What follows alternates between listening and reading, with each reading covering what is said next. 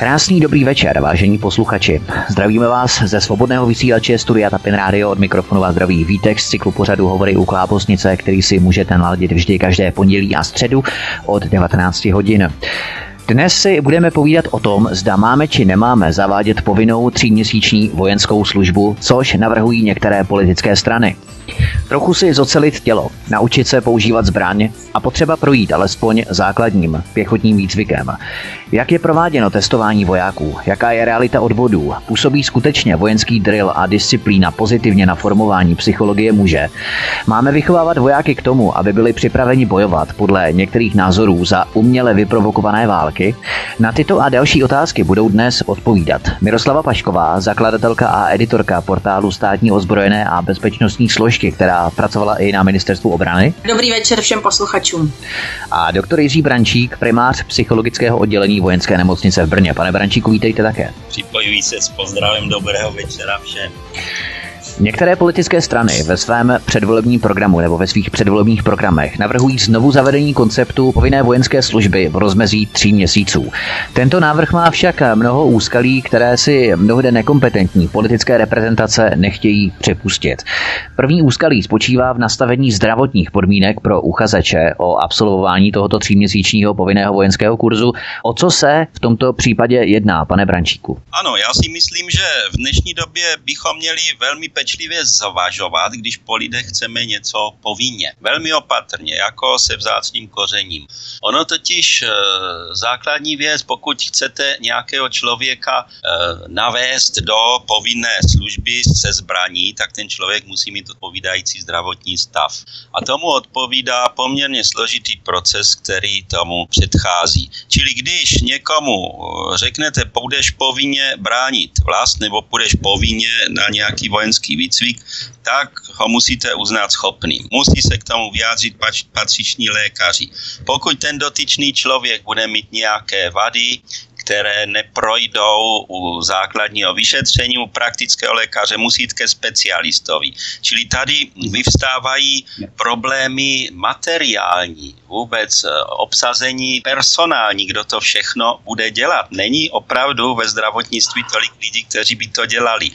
A v neposlední řadě člověk, který nebude motivovaný, tak se tomu bude vyhýbat poukázáním na svůj špatný zdravotní stav. A pak bude muset opakovaně chodit ke specialistům, kteří jeho slova potvrdí nebo vyvrátí.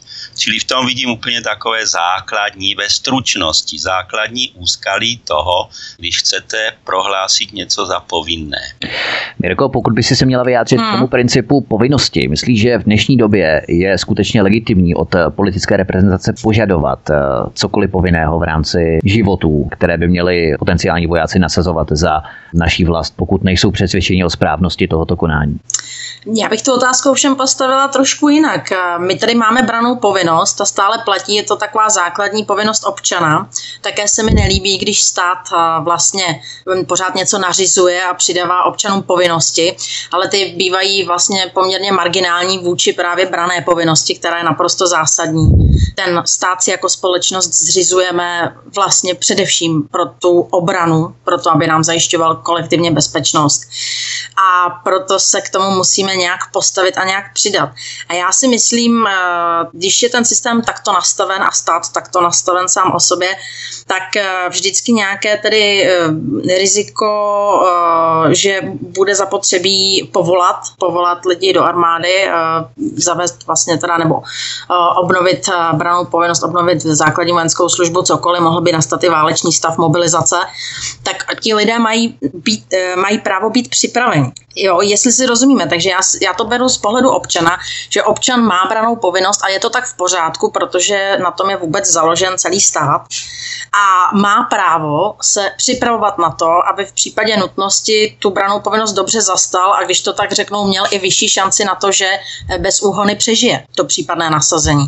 Takže pokud se na to podíváme takto, tak, tak já tomu rozumím, nezaváděla bych to jako povinnost, ale tvrdím, že by vlastně naše ozbrojené síly měly um, ustanovit systém a nejenom ozbrojené síly, třeba i ministerstvo uh, školství a další uh, zapojení aktéři, systém, který umožní lidem, kteří o to mají zájem, se skutečně kvalitně připravit připravovat. A pak bych tolik nehleděla na tu zdravotní stránku věci, protože v nějaké krizové situaci se může ocitnout i člověk, který eh, trpí alergiemi, bez brýlí nevidí na dva metry, ale přesto se mu může hodit eh, umět, co já vím, poskytovat první pomoc, orientovat se v mapě a střílet.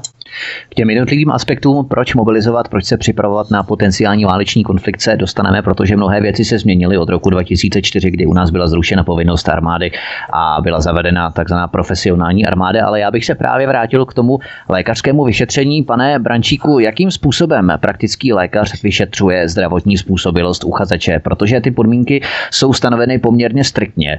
Jaké zdravotní podmínky musí ten uchazeč splňovat při této základní vstupní prohlídce?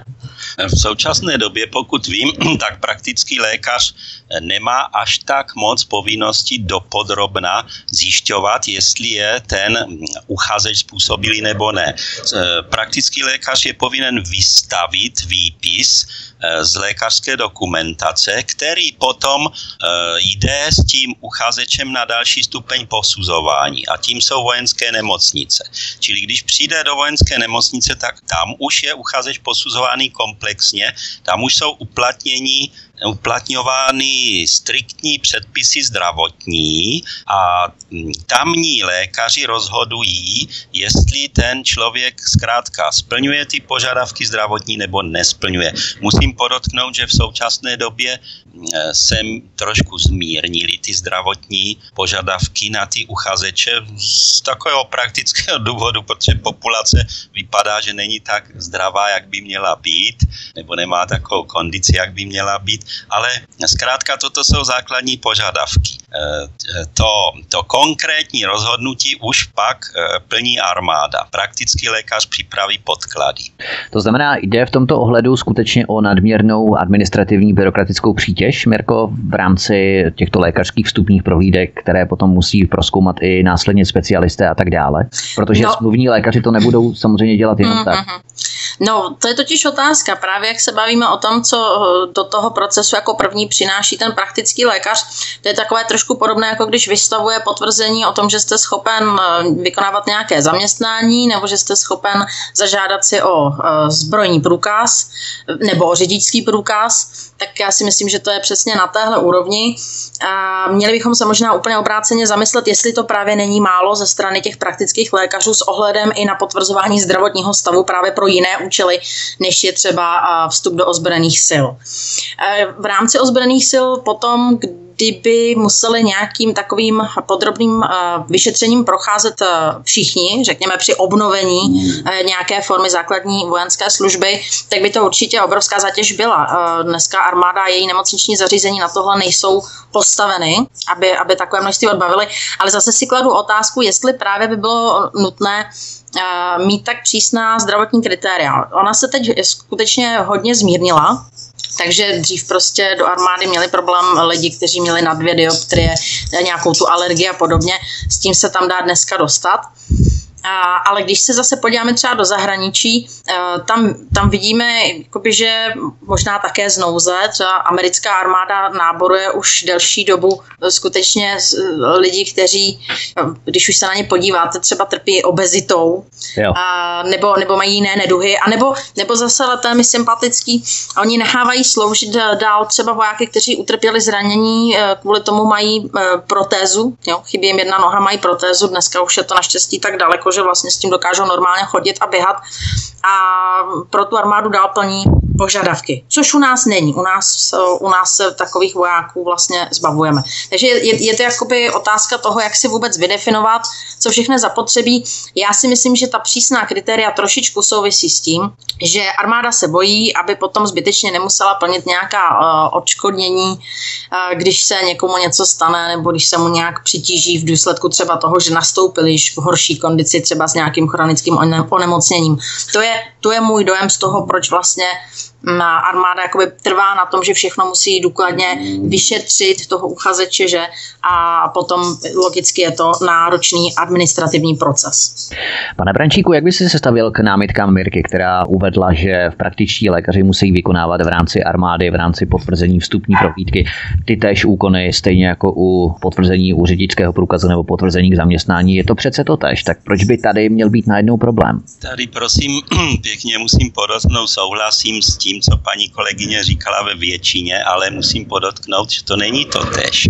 Když jdete žádat o zbrojní průkaz, tak je to část populace, malá část populace. O řidičák větší část populace.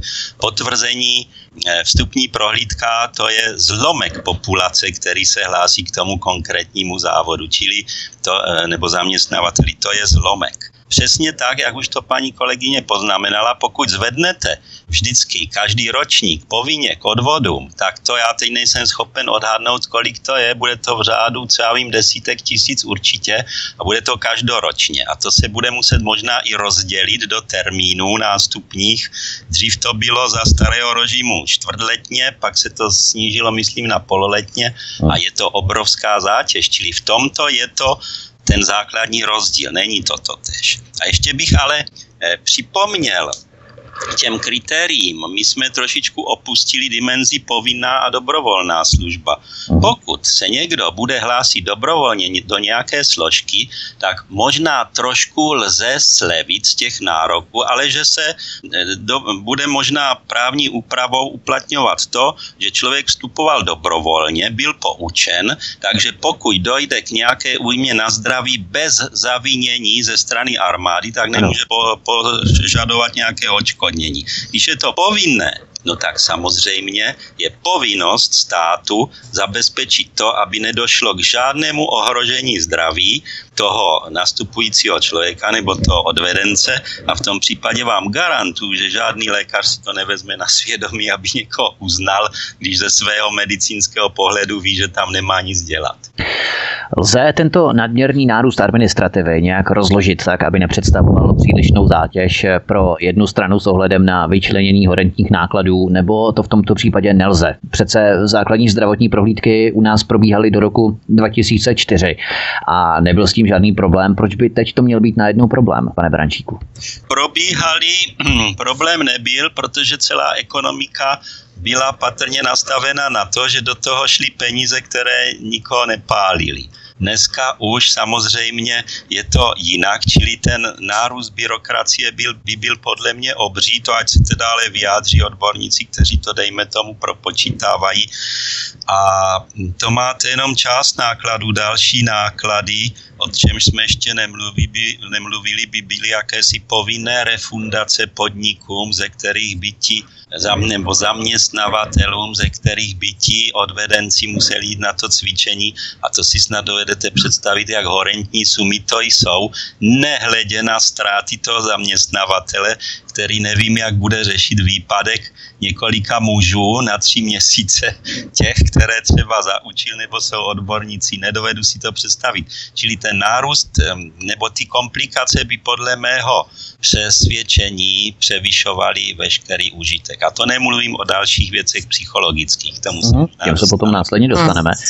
Mirko, jaké se nabízejí varianty řešení v rámci postupu v těchto případech, kdy pan Brančík narážel na tu povinnost armády zajistit kompenzaci vojáků, kterému by se přihodilo nějaké zranění z pozice armády a pokud by armáda toto zranění nezavinila, tak eh, by v podstatě voják tou dobrovolností vstupu do armády o tyto kompenzace přišel. Myslí, že by to bylo určité východisko v rámci principu nebo stanovení principu nebo rovnítka mezi povinnou a nepovinnou armádou? To je jako zajímavá problematika vůbec, jakým způsobem armáda případně odškodňuje vojáky, kteří utrpěli služební úraz nevždy je uh, odškodňuje řádně a v rozsahu, který by jim měl příslušet. Vedou se o tom kolikrát i soudní spory, to je zase věc, se kterou se setkávám jako předsedkyně spolku Vlčí máky.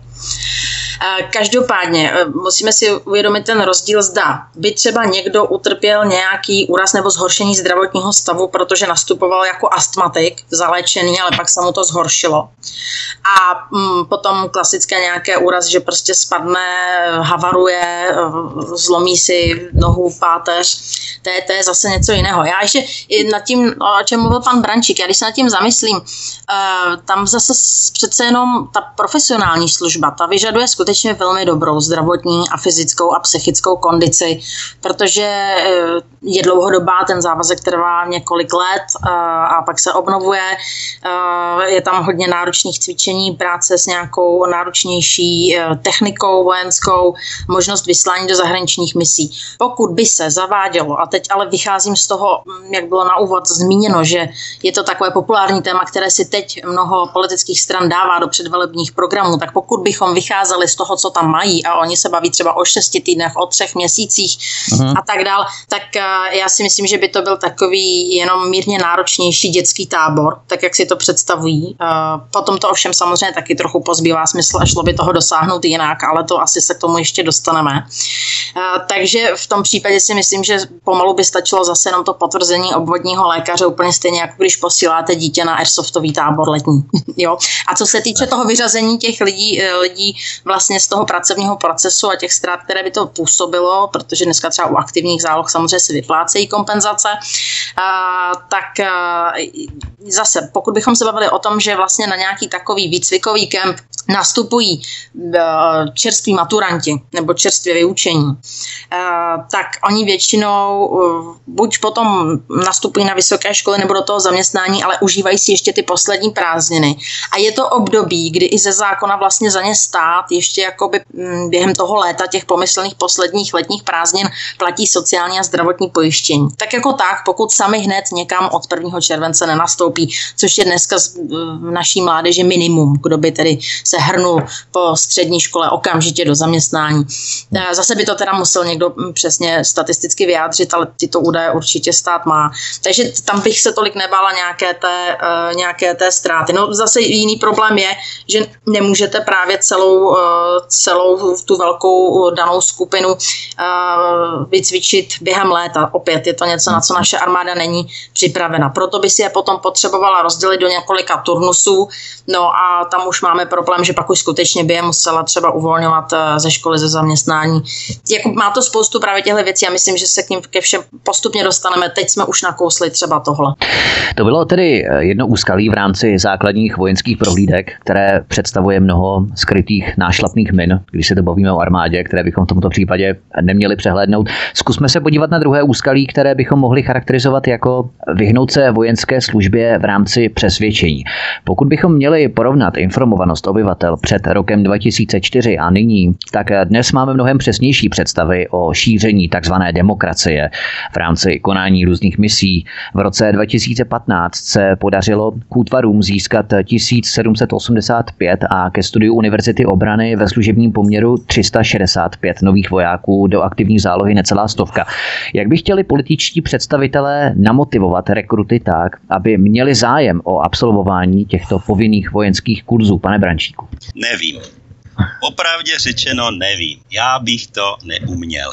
Podívejte, eh, pořád bazíruju na té povinnosti versus dobrovolnosti. V současné době, kdy sám jste to nakousl, populace je mnohem víc informovaná. Už to není o tom, že jdeme bojovat za císaře pána a jeho rodinu, protože to tak zkrátka je. Ne, dneska už lidé se začínají velmi, velmi orientovat ať již jsou blíže pravdě nebo trochu dál pravdě, ale začínají se orientovat v mezinárodním dění a začínají přemýšlet o tom, eh, jak to je trošičku víc v souvislostech. Čili dneska už nejde jednoduše říct, my jsme v ohrožení, ta a ta země nebo ta a ta strana nás ohrožuje a vy tomu jednoduše věřte, sražte kufry a nastoupte do zbraně. Tak to není, tak to v dnešní době jednoduše nejde. E, já teda nevím, jestli nepředbíhám, ale e, jak motivovat tyto lidi, podle mě je jediná možnost vytvořit dobrovolné složky, které se můžou jmenovat jakkoliv. Možná domobrana je takové to jednak populární slovo, někým nenáviděné slovo.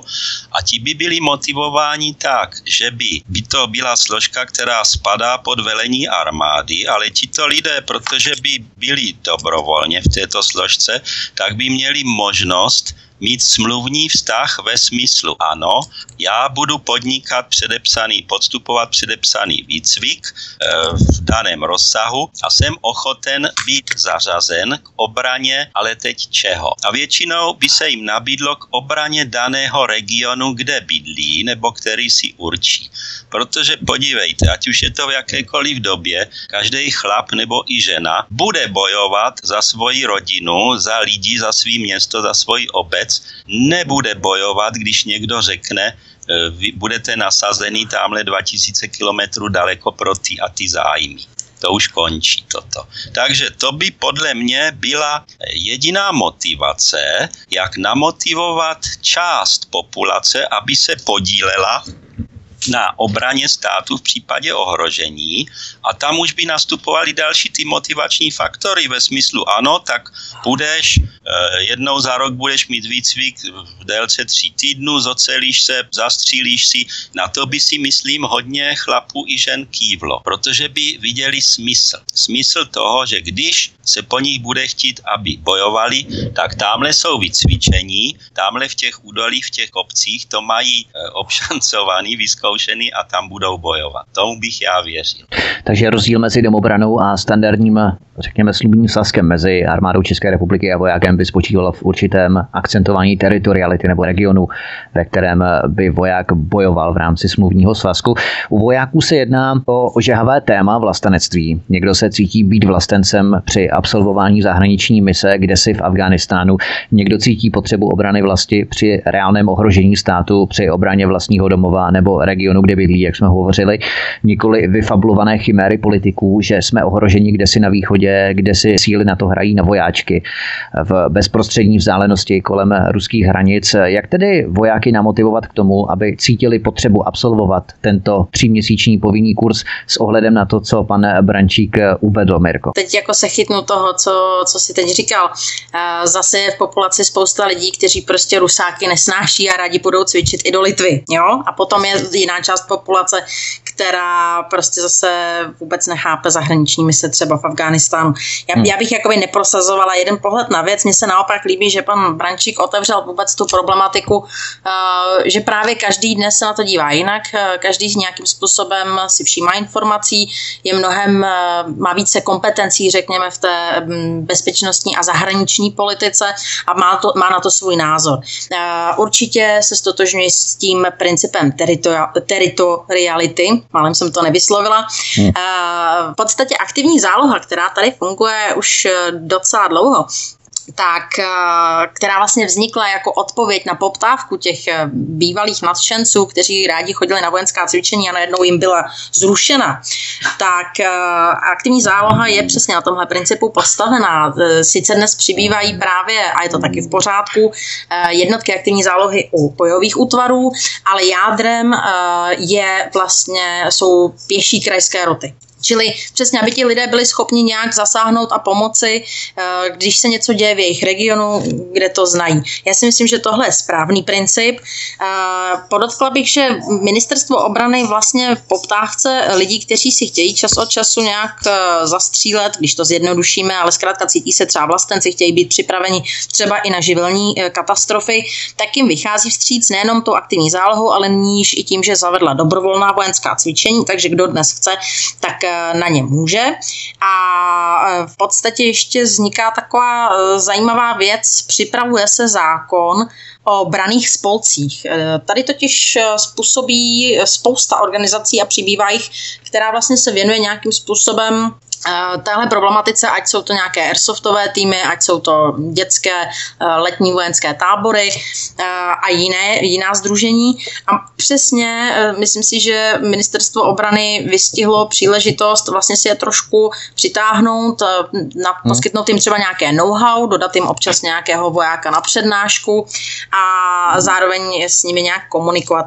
Možná můžeme to i napadnout v negativním slova smyslu, že se tady snaží obnovit něco jako svazarm, ale když si to tak vezmeme, tak eh, pokud se z toho vynechá politika, půjde právě jenom o rozvoj těch dovedností už u mládeže a u, u, u lidí, kteří o to stojí, tak je to v pořádku. Takže to, to jsou cesty, které jsou nějakým způsobem rozběhlé. Eh, pořád eh, tím mm, ovšem jakoby neřešíme ten problém obnovení základní vojenské povinné služby, která by se tak nějak vztahovala vlastně na všechny podle ročníků jako přesně z toho důvodu, že spousta lidí o to nestojí, má na to jiný názor, má jiné plány, dneska mladí prostě jako cestují a tak dál, tak eh, těžko, těžko je k tomu nutit ze všech těchto důvodů. Já si myslím, a řekla jsem to na začátku, pro mě je důležitý koncept, že braná povinnost v případě ohrožení a napadení našeho státu, ano, od toho ten stát si jako občané zřizujeme. Pro ty, kteří chtějí být na převzetí této brané povinnosti připraveni, nechtí třeba i v omezených časových úsecích přebírají dobrovolně vstupem do aktivní zálohy eh, o účastněním se dobrovolných cvičení a klidně v rámci takových dobrovolných cvičení může být vypracován program eh, třeba už pro mládež nebo dospívající. Tady je trošku problém, že samozřejmě existuje taky už pár let eh, pokos, příprava občanů k obraně státu, Nějakým způsobem je to zahrnuto třeba i do uh, rámcových vzdělávacích programů na základních školách a na středních, ale příliš se to zatím nerealizuje. A tento program především bohužel nikdy nepočítal příliš s tím, že bude připravovat eh, děti prakticky, ve smyslu topografie, zdravotní příprava a podobně, ale spíše teoreticky, aby jim vysvětloval, co je to na to, a, a co je naše armáda a jaké má součásti, a, mm, nebo ozbrojené síly, jaké, má, jaký má, jaké mají součásti. A to jednak děti teda nebaví a jednak vlastně by to potom mohlo vést k tomu, že jim právě spíš servírujeme eh, nějaký světonázor, místo toho, abychom je připravovali na to, co potom udělají úplně přirozeně, protože já si myslím, že eh, pokud, eh, pokud by došlo k nějakému problému, kdy budete právě ohroženi ve svém společenství, sousedství se svojí rodinou, tak potom úplně přirozeně půjdete bojovat. To, to jistě. Mirka tu načetla mnoho zajímavých aspektů týkajících se této problematiky. Já jsem si tady částečně dělal poznámky. Poprvé bych se možná věnoval nebo začal věnovat konceptu domobrany, kdy je tento projekt projekt řadou osob vysmíván, ale představuje vysoce efektivní a organizovaný prvek v rámci toho prvotního úderu, který by byl na konkrétní oblast, region veden. Měla by se domobrana oficiálně zahrnout pod armádu České republiky nebo by měla zůstat jako pomocná síla mimo velení armády, aby se regionální velitelé domobranců mohli sami, samostatně rozhodnout, jak čelit případnému ohrožení i s ohledem na to, jak to uvedla Mirka, i co se týče dalších prvků, jako je pěší jak si to vedla, pěší krajská rota, že? Pěší krajská rota, pěší krajská rota ale ty jsou v aktivní záloze, jo, takže hmm. aby nám tu vznikaly paralelní struktury na základě snahy do, jakoby dobrovolníků, kteří zakládají domobrany, těch domobrany dneska X. A proč jsou vysmívány? No proto, protože, nebo vysmívány i opovrhovány, prostě proto, že v některých těch skupinkách a bojovkách se sebe realizují lidé, kteří to nemají úplně v hlavě v pořádku a jsou to třeba skutečně mm, skinheadi, nebo jo, pro, no. proto. A těžko se potom rozlišuje, kdo to myslí dobře a kdo kdo by měl být nějak eh, zahrnut eh, vlastně třeba do koordinace a kooperace eh, buď s armádou, anebo i s ministerstvem vnitra a kdo naopak by měl být nějak vyloučen. Takže to je problém pojmu domobrana teď u nás.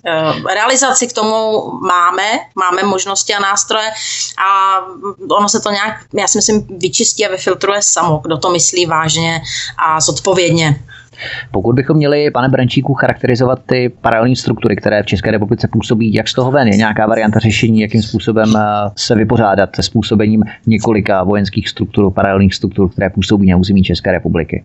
Takhle, já si myslím, že nejméně v počátečních stádiích, pokud by se uvažovalo, uvažovalo o něčem jako domobrana, tak každopádně tyto složky by měly spadat pod armádu.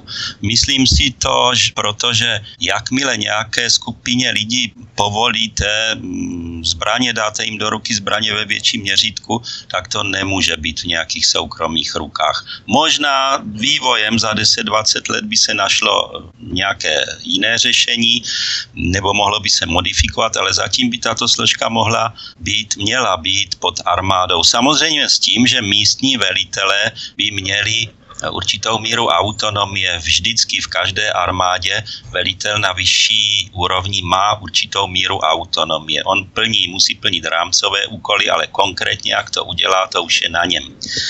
A co se týká takového toho pojetí, že jsou i vysmívání, že se tam realizují skinheadi a tak dál, tady chci poukázat na jedno nebezpečí, na které já jsem upozorňoval i už na patřičných místech. Eh, současné zálohy aktivní zálohy byly vyňaty z psychologického posuzování ve vojenských nemocnicích.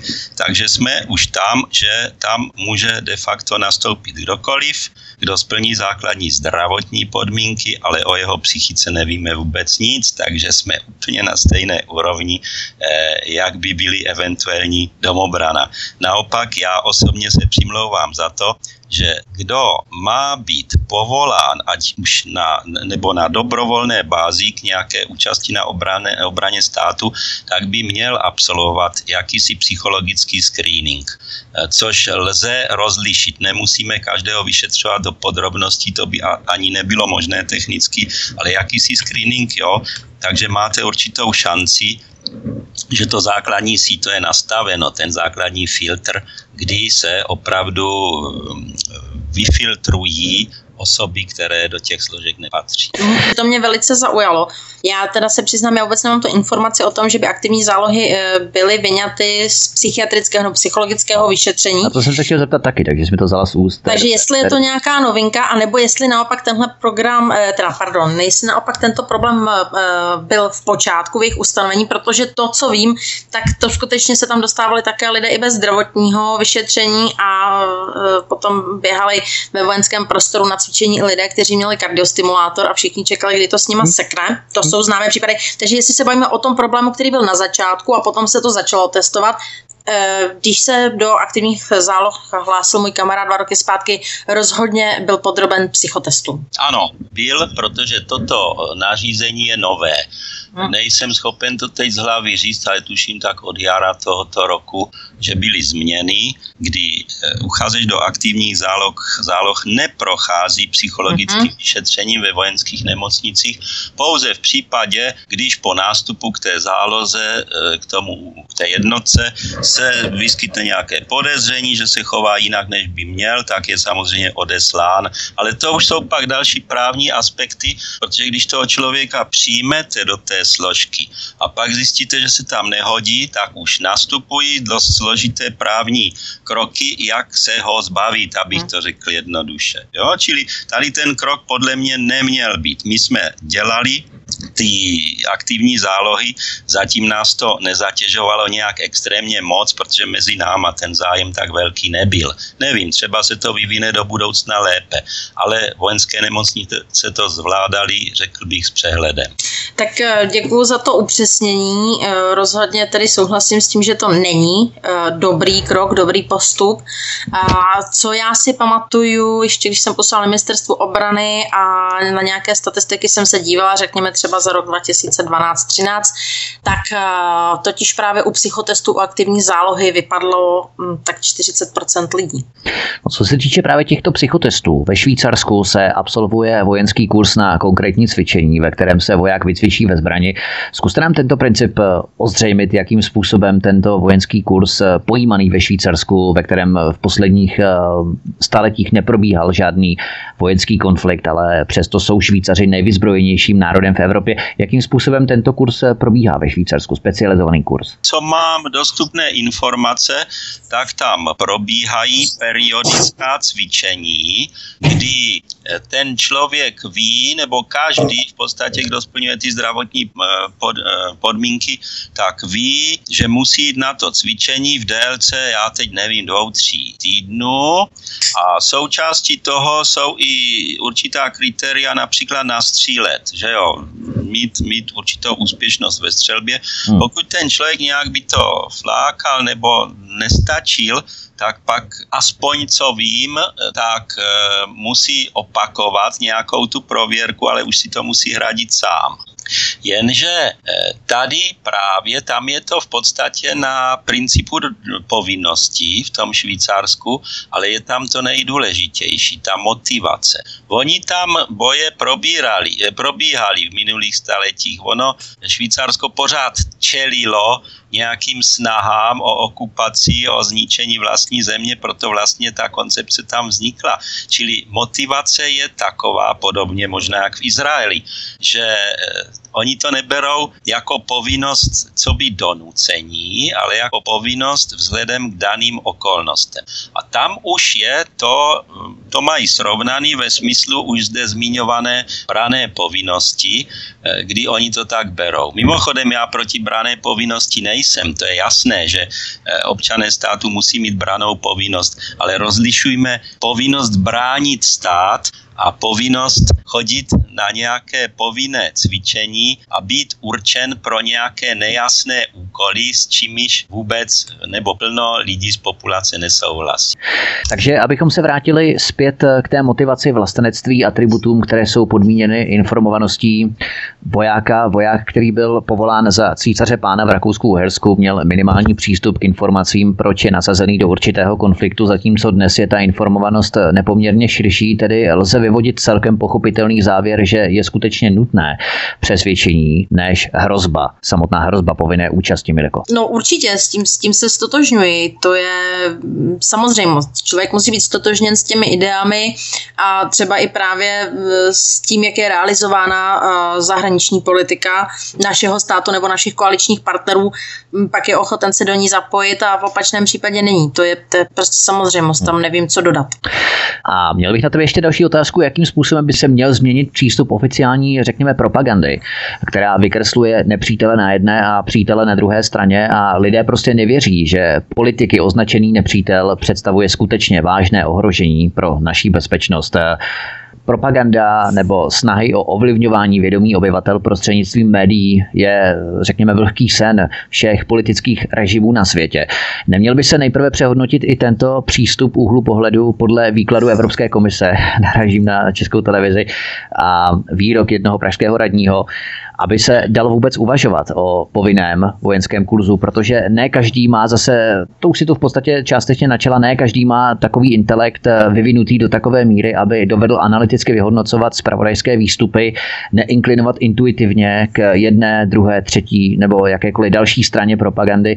Není tohle ten nejzákladnější předpoklad publicistika orientovaná na všechny čtyři strany kompasu, kdy tohle u nás nefunguje a právě proto vzniká vysoká nedůvěra veřejnosti k oficiálnímu výkladu korporátních médií? No, my jsme si kdysi v rozhovoru slíbili, že uděláme nějaký cyklus, kde se budu věnovat výkladu vlastně těch témat, eh, toho, jak fungují média, jaký mají vliv. Uh, tohle není problém jenom u nás, je to teď problém v podstatě na celém světě. Uh, nejenom v režimech, uh, které můžeme považovat za diktátorské, ale právě naopak v režimech demokratických.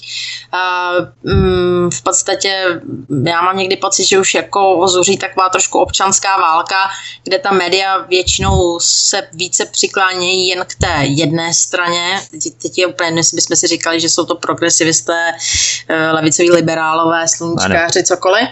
Eh, je to, je to problém, je taky bohužel dnes éra eh, vlastně naprosto předspaného internetu a sociálních sítí, kde se velmi těžko odlišuje, která informace je eh, relevantní a pravdivá a která hmm. třeba zmanipulovaná. Hmm. Není problém v podstatě, když to přeženu, vytvořit nějaké úplně falešné video jenom vlastně animací, které ale už moc nerozeznáte od pravého, protože třeba když se podíváte na jakoukoliv reklamu uh, upozorňující na nějaký vůz, uh, tak ve skutečnosti ten vůz tam neprojíždí, to je animace. Hmm. Takže, takže lidé si zase tohle uvědomují a potom mají teda tendenci nevěřit ničemu. Já bych doporučovala vrátit se k tomu, že se lze orientovat spíše pomocí nějakých základních hodnot. Zkrátka pokud nemohu úplně věřit všem informacím, nedokážu si je úplně vždy uh, přesně analyzovat, nebo, nebo nemám uh, náladu, nebo náladu, uh, schopnost a trpělivost vyhledávat další a další zdroje a porovnávat je a snažit se dopátrat skutečně objektivní výsledné informace a tím si vytvořit nějaký názor. Hm. Tudíž lidé jsou spíše odkázáni na to, čemu věří, než uh, co, co si myslí a co si vůbec mohou objektivně myslet. Tak pak já vidím řešení skutečně v hodnotách. A v tom zase mě trochu mrzí, že právě dneska se jde i hodně proti těm tradičním naprosto přirozeným hodnotám. třeba i vlastně křesťanským, nebo prostě tomu, na čem je naše civilizace postavená. Já bych hledala odpověď tam, od, na, naprosto základních věcech, jako je desatero, prostě tak se nemá krást, nemá se lhát, nemá se zabíjet bezdůvodně, leda, že jste sám ohrožen.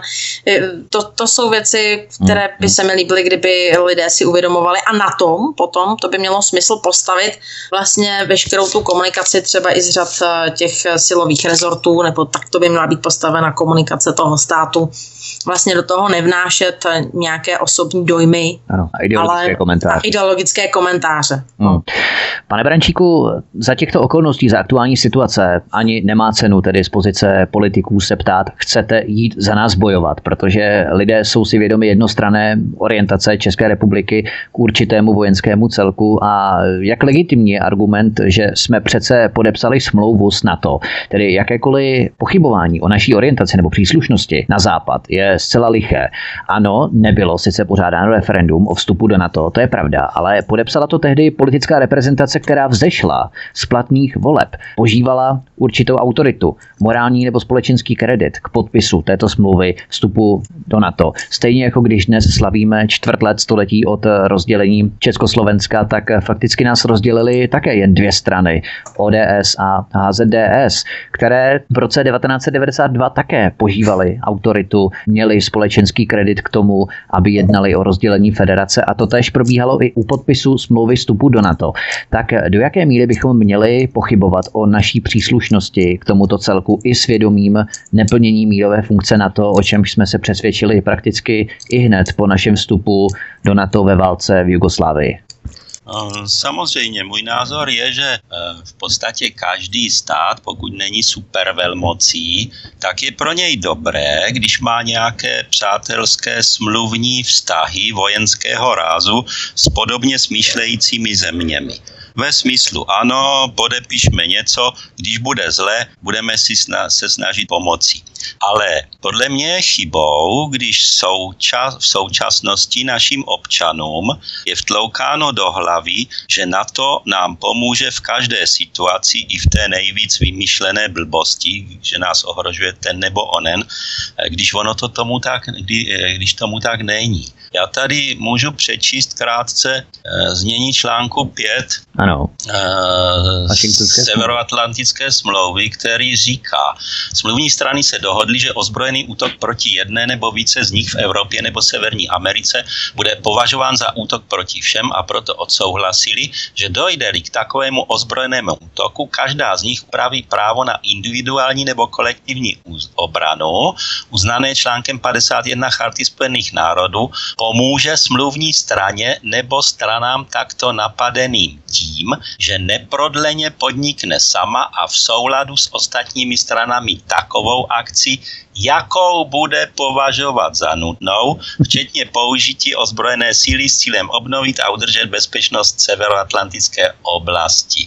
Toto, myslím, stačí jako citace. Tady je podle mě ta větička, jakou bude považovat za nutnou, čili prosím, není řečeno, když vás někdo vojensky napadne, okamžitě my mu to vojensky oplatíme. Tak to není, to si nenamlouvejme. Samozřejmě, eh, čili z toho vyplývá smlouva vojenská, ano, je to dobře, ale nevtloukat občanům do hlavy, že oni nás ti ostatní ochrání, protože to mají v článku 5 smlouvy. Jo, to, to není pravda. Hovoříme tu tedy o vojenské alianci, o spojenecké smlouvě, která ale není zdaleka o rovnoprávnosti jednotlivých členů na tom principu, kdy pokud bude naše země ohrožená, budeme chtít, aby nám někdo pomohl stejně tak, jako my budeme pomáhat smluvním partnerům v případě jejich ohrožení. Ale případě ohrožení, nikoli v případě šíření takzvané demokracie. A tady narážíme právě na tento citovaný, několikrát probíraný, stále probíraný článek 5 Severoatlantické smlouvy, Washingtonské smlouvy v rámci pomoci spojenci v případě jeho napadení, který ale nezní tak jednoznačně, jak bychom si mohli myslet, protože ta pomoc ohrožené zemi není automatická, ale teprve po zvážení většiny ostatních členských zemí na to, Pan Brančík citoval tento článek. Mm. Jaký máš náhled na automatickou ochranu na příslušnost eh, k Severoatlantické alianci? Já ten článek znám, myslím si, že eh, možná trochu stručnější, záleží asi na překladu, ale v zásadě říká, že každá země, ne, že by musela čekat, jak se rozhodnou i ostatní, ale každá zapojená země mm, poskytne mož- eh, pomoc v rámci jejich možností. Nedávno jsem se bavila na internetu vtipem, eh, kdy, kdy si z toho někdo dělal legraci, že tedy uh, spojenci nás přizvali na cvičení někam. Stropnický poslal dva tanky a když teda američani se na ně obrátili, co to má být, tak on odpověděl, aha, no tak mám poslat všechny tři. Takže to byl takový klasický vtip na téma vlastně schopnosti a e, vybavenosti naší armády, ale e, v podstatě popisuje to, jakým způsobem by potom fungovala aktivace článku 5.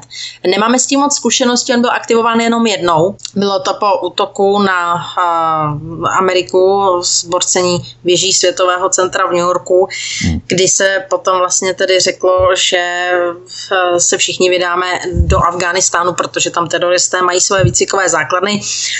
Problematika téhle války, o které někdo hm, prohlašuje, že je úplně marná a ztracená, někdo naopak říká, stálo to za to, je složitá, to bych teď tady neotevírala. Prostě něco se s tím dělat dá, něco se s tím dělat nedá a ty struktury, tak jak jsou dnes nastaveny, možná nejsou vlastně schopny efektivně, když už efektivně ten, eh, ten konflikt řešit. A takové to dovážení té demokracie, když eh, se jedná o společnosti, které mají úplně jinou kulturu a jsou jinak nastavené a vlastně třeba nemůže v nich ani zavládnout pořádek.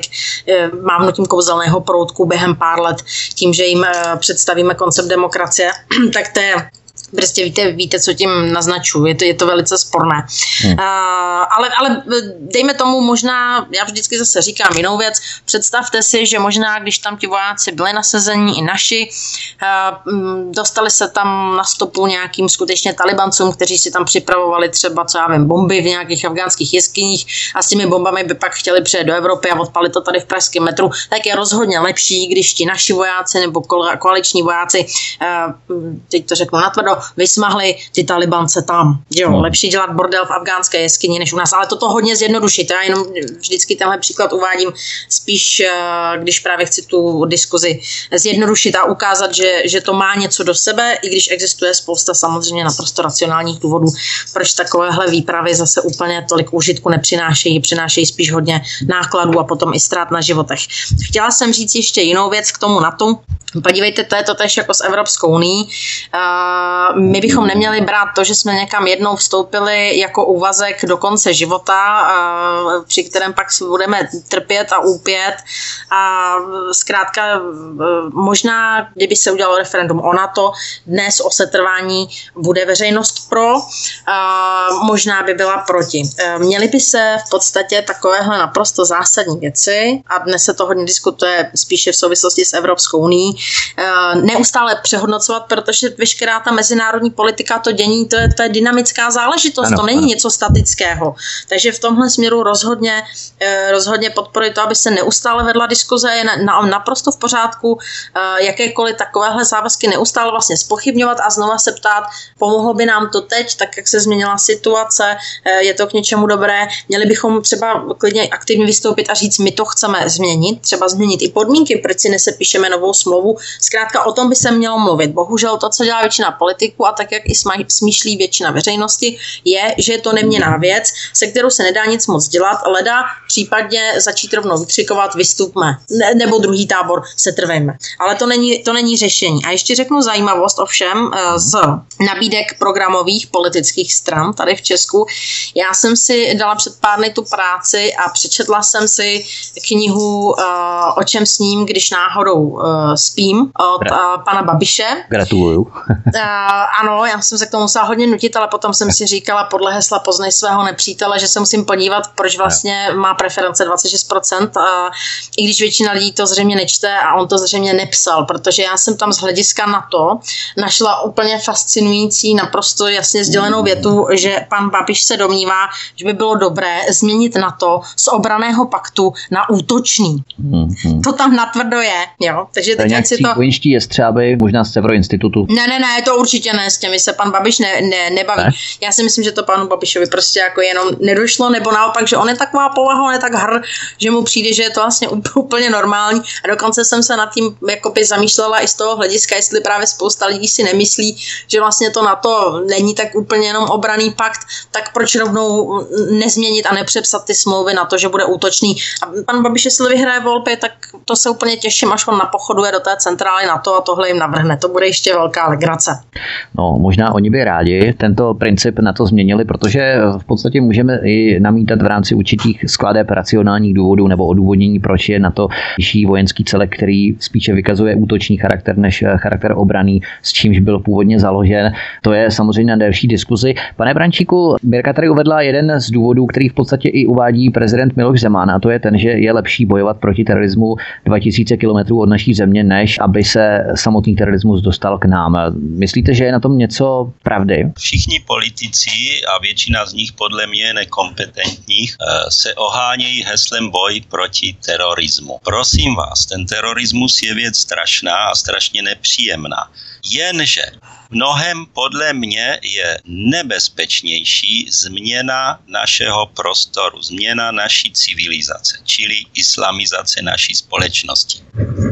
To není tak, že jsou ti hodní a ti zlí a těch hodní, hodných je pár a náhodou někde něco provedou a my si na to musíme zvykat. To prosím ne, toto. Čili boj proti terorismu, samozřejmě, pokud nějaká, vznikne nějaká jednotka islámský stát a vyloženě vystupují se zbraněmi a chtějí zničit velký kus země, tak pokud se mocnosti rozhodnou, ať e, je tam teda potlačí.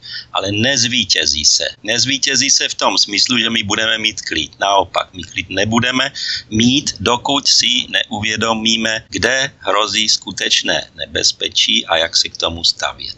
To je jenom k tomu. Takže pokud budeme ohroženi a většina zemí na to se shodne, že nezasáhne, že nebude intervenovat, tak to bude zcela legitimní postup podle tohoto článku 5 Washingtonské smlouvy, čili na to nenabízí automatickou ochranu. A tady se nabízí legitimní otázka, do jaké míry bychom se měli cítit vázáni k této organizaci, která poskytuje tak chatrné záruky pomoci a v tom směru i nasazovat život našich vojáků za organizaci, u které nemáme stoprocentní záruky pomoci v případě našeho ohrožení, ze které se může touto legální kličkou v podobě toho článku, pasáže tohoto článku vyvléct. Poslední otázka, Mirko, před písničkou. No, tak mě na to napadá, to už tady bylo řečeno. My můžeme říct, že budeme neutrální jako Švýcarsko, e, do ničeho se nebudeme montovat, ani to příliš komentovat, ale potom to není otázka našich závazků k NATO, ale závazků sami k sobě. Musíme investovat do vlastní armády a schopnosti se případně ubránit a Samozřejmě ovšem pak by to znamenalo, že tady bude mít každý dospělý Čech eh, doma ten samopal jako v tom Švýcarsku a bude chodit pravidelně každý rok cvičit. Toto je, to si musíme trošku říct, eh, na to na to se možná nemůžeme úplně spolehnout, ale spíše nějakým způsobem ano.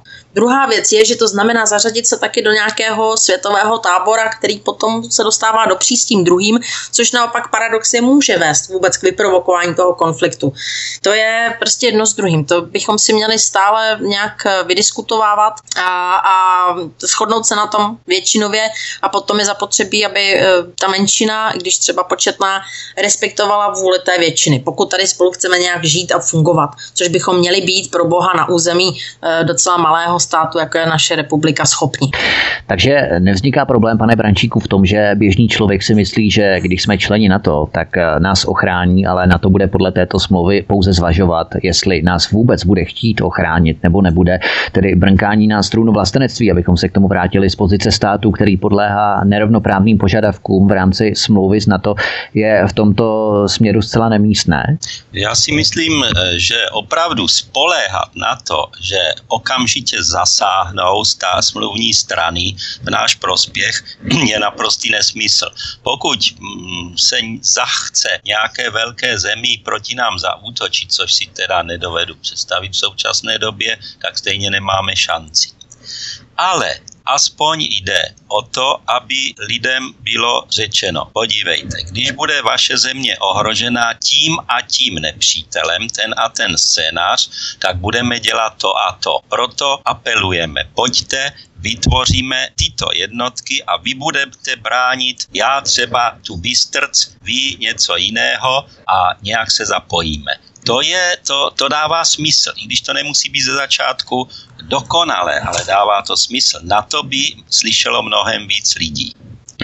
Posloucháte svobodný vysílač Studio Tapin Radio od mikrofonu má zdravý Vítek a hosty dnešních hovorů u Klábosnice jsou Miroslava Pašková, zakladatelka a editorka portálu státní ozbrojené a bezpečnostní složky, která zároveň pracovala i na ministerstvu obrany a doktor Jiří Brančík, primář psychologického oddělení vojenské nemocnice v Brně. Po písničce budeme pokračovat v diskuzi dále o výhodách a nevýhodách znovu zavedení povinného tříměsíčního vojenského kurzu podle návrhu některých politických stran.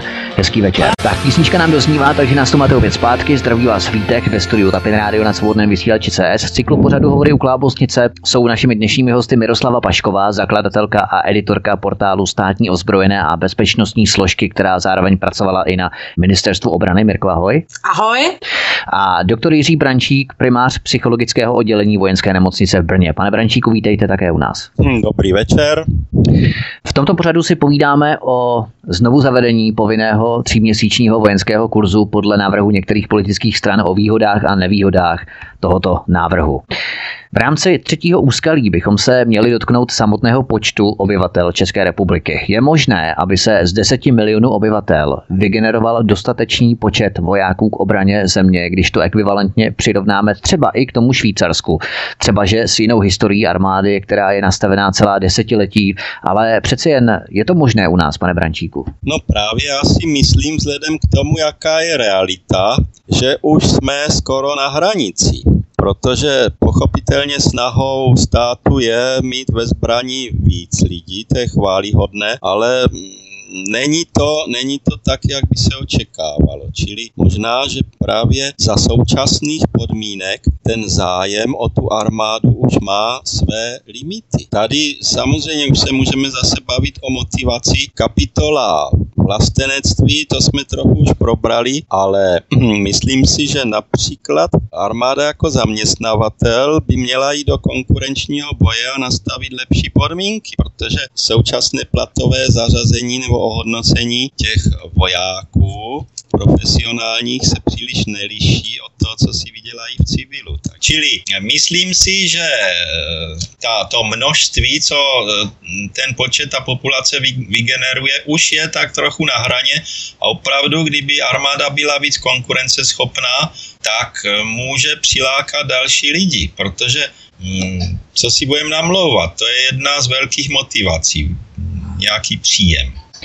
Takže je možné, Mirko, na současné technické úrovni zvýšit aktuální stav členů v armádě? No, teď se pan Brančík eh, trefil do tématu, který mě nedávno zaujalo, protože hmm. se měnil zákon o obecní policii, eh, který vlastně se snažil eh, víc vstříc se zase jejím požadavkům, protože má velký problém náborovat lidi, takže se snížila věková hranice. Tam je jediný problém, že když můžete potom do městské policie od 18 a unless uh, zbrojní průkaz pro eh, služební účely nebo pracovní účely můžete mít od 21, tak tihle eh, mladěši budou chodit neozbrojení. A zástupce ústeckého velitele městské policie to komentoval, no ale aspoň nám neutečou k armádě. Odchytneme si je dřív. To mě hrozně pobavilo, takže jsem se potom trošku na tu problematiku podívala a nedávno jsem o tom vydala článek. A, takže eh, to je totiž problém, jako mě, mě nepřijde úplně v pořádku právě, aby si konkurovaly jednotlivé ozbrojené složky, bezpečnostní sbory a další organizace bezpečnostní mezi sebou, to rozhodně není šťastné řešení, ale společně mají být konkurenceschopné na trhu práce. To se naprosto s panem Brančíkem eh, shoduji. Ta situace u armády ovšem není zas tak špatná. Ono vlastně třeba do armády dneska utíkají policisté, kde ta situace naopak špatná je a vnitřní bezpečnost by nás rozhodně měla zajímat také.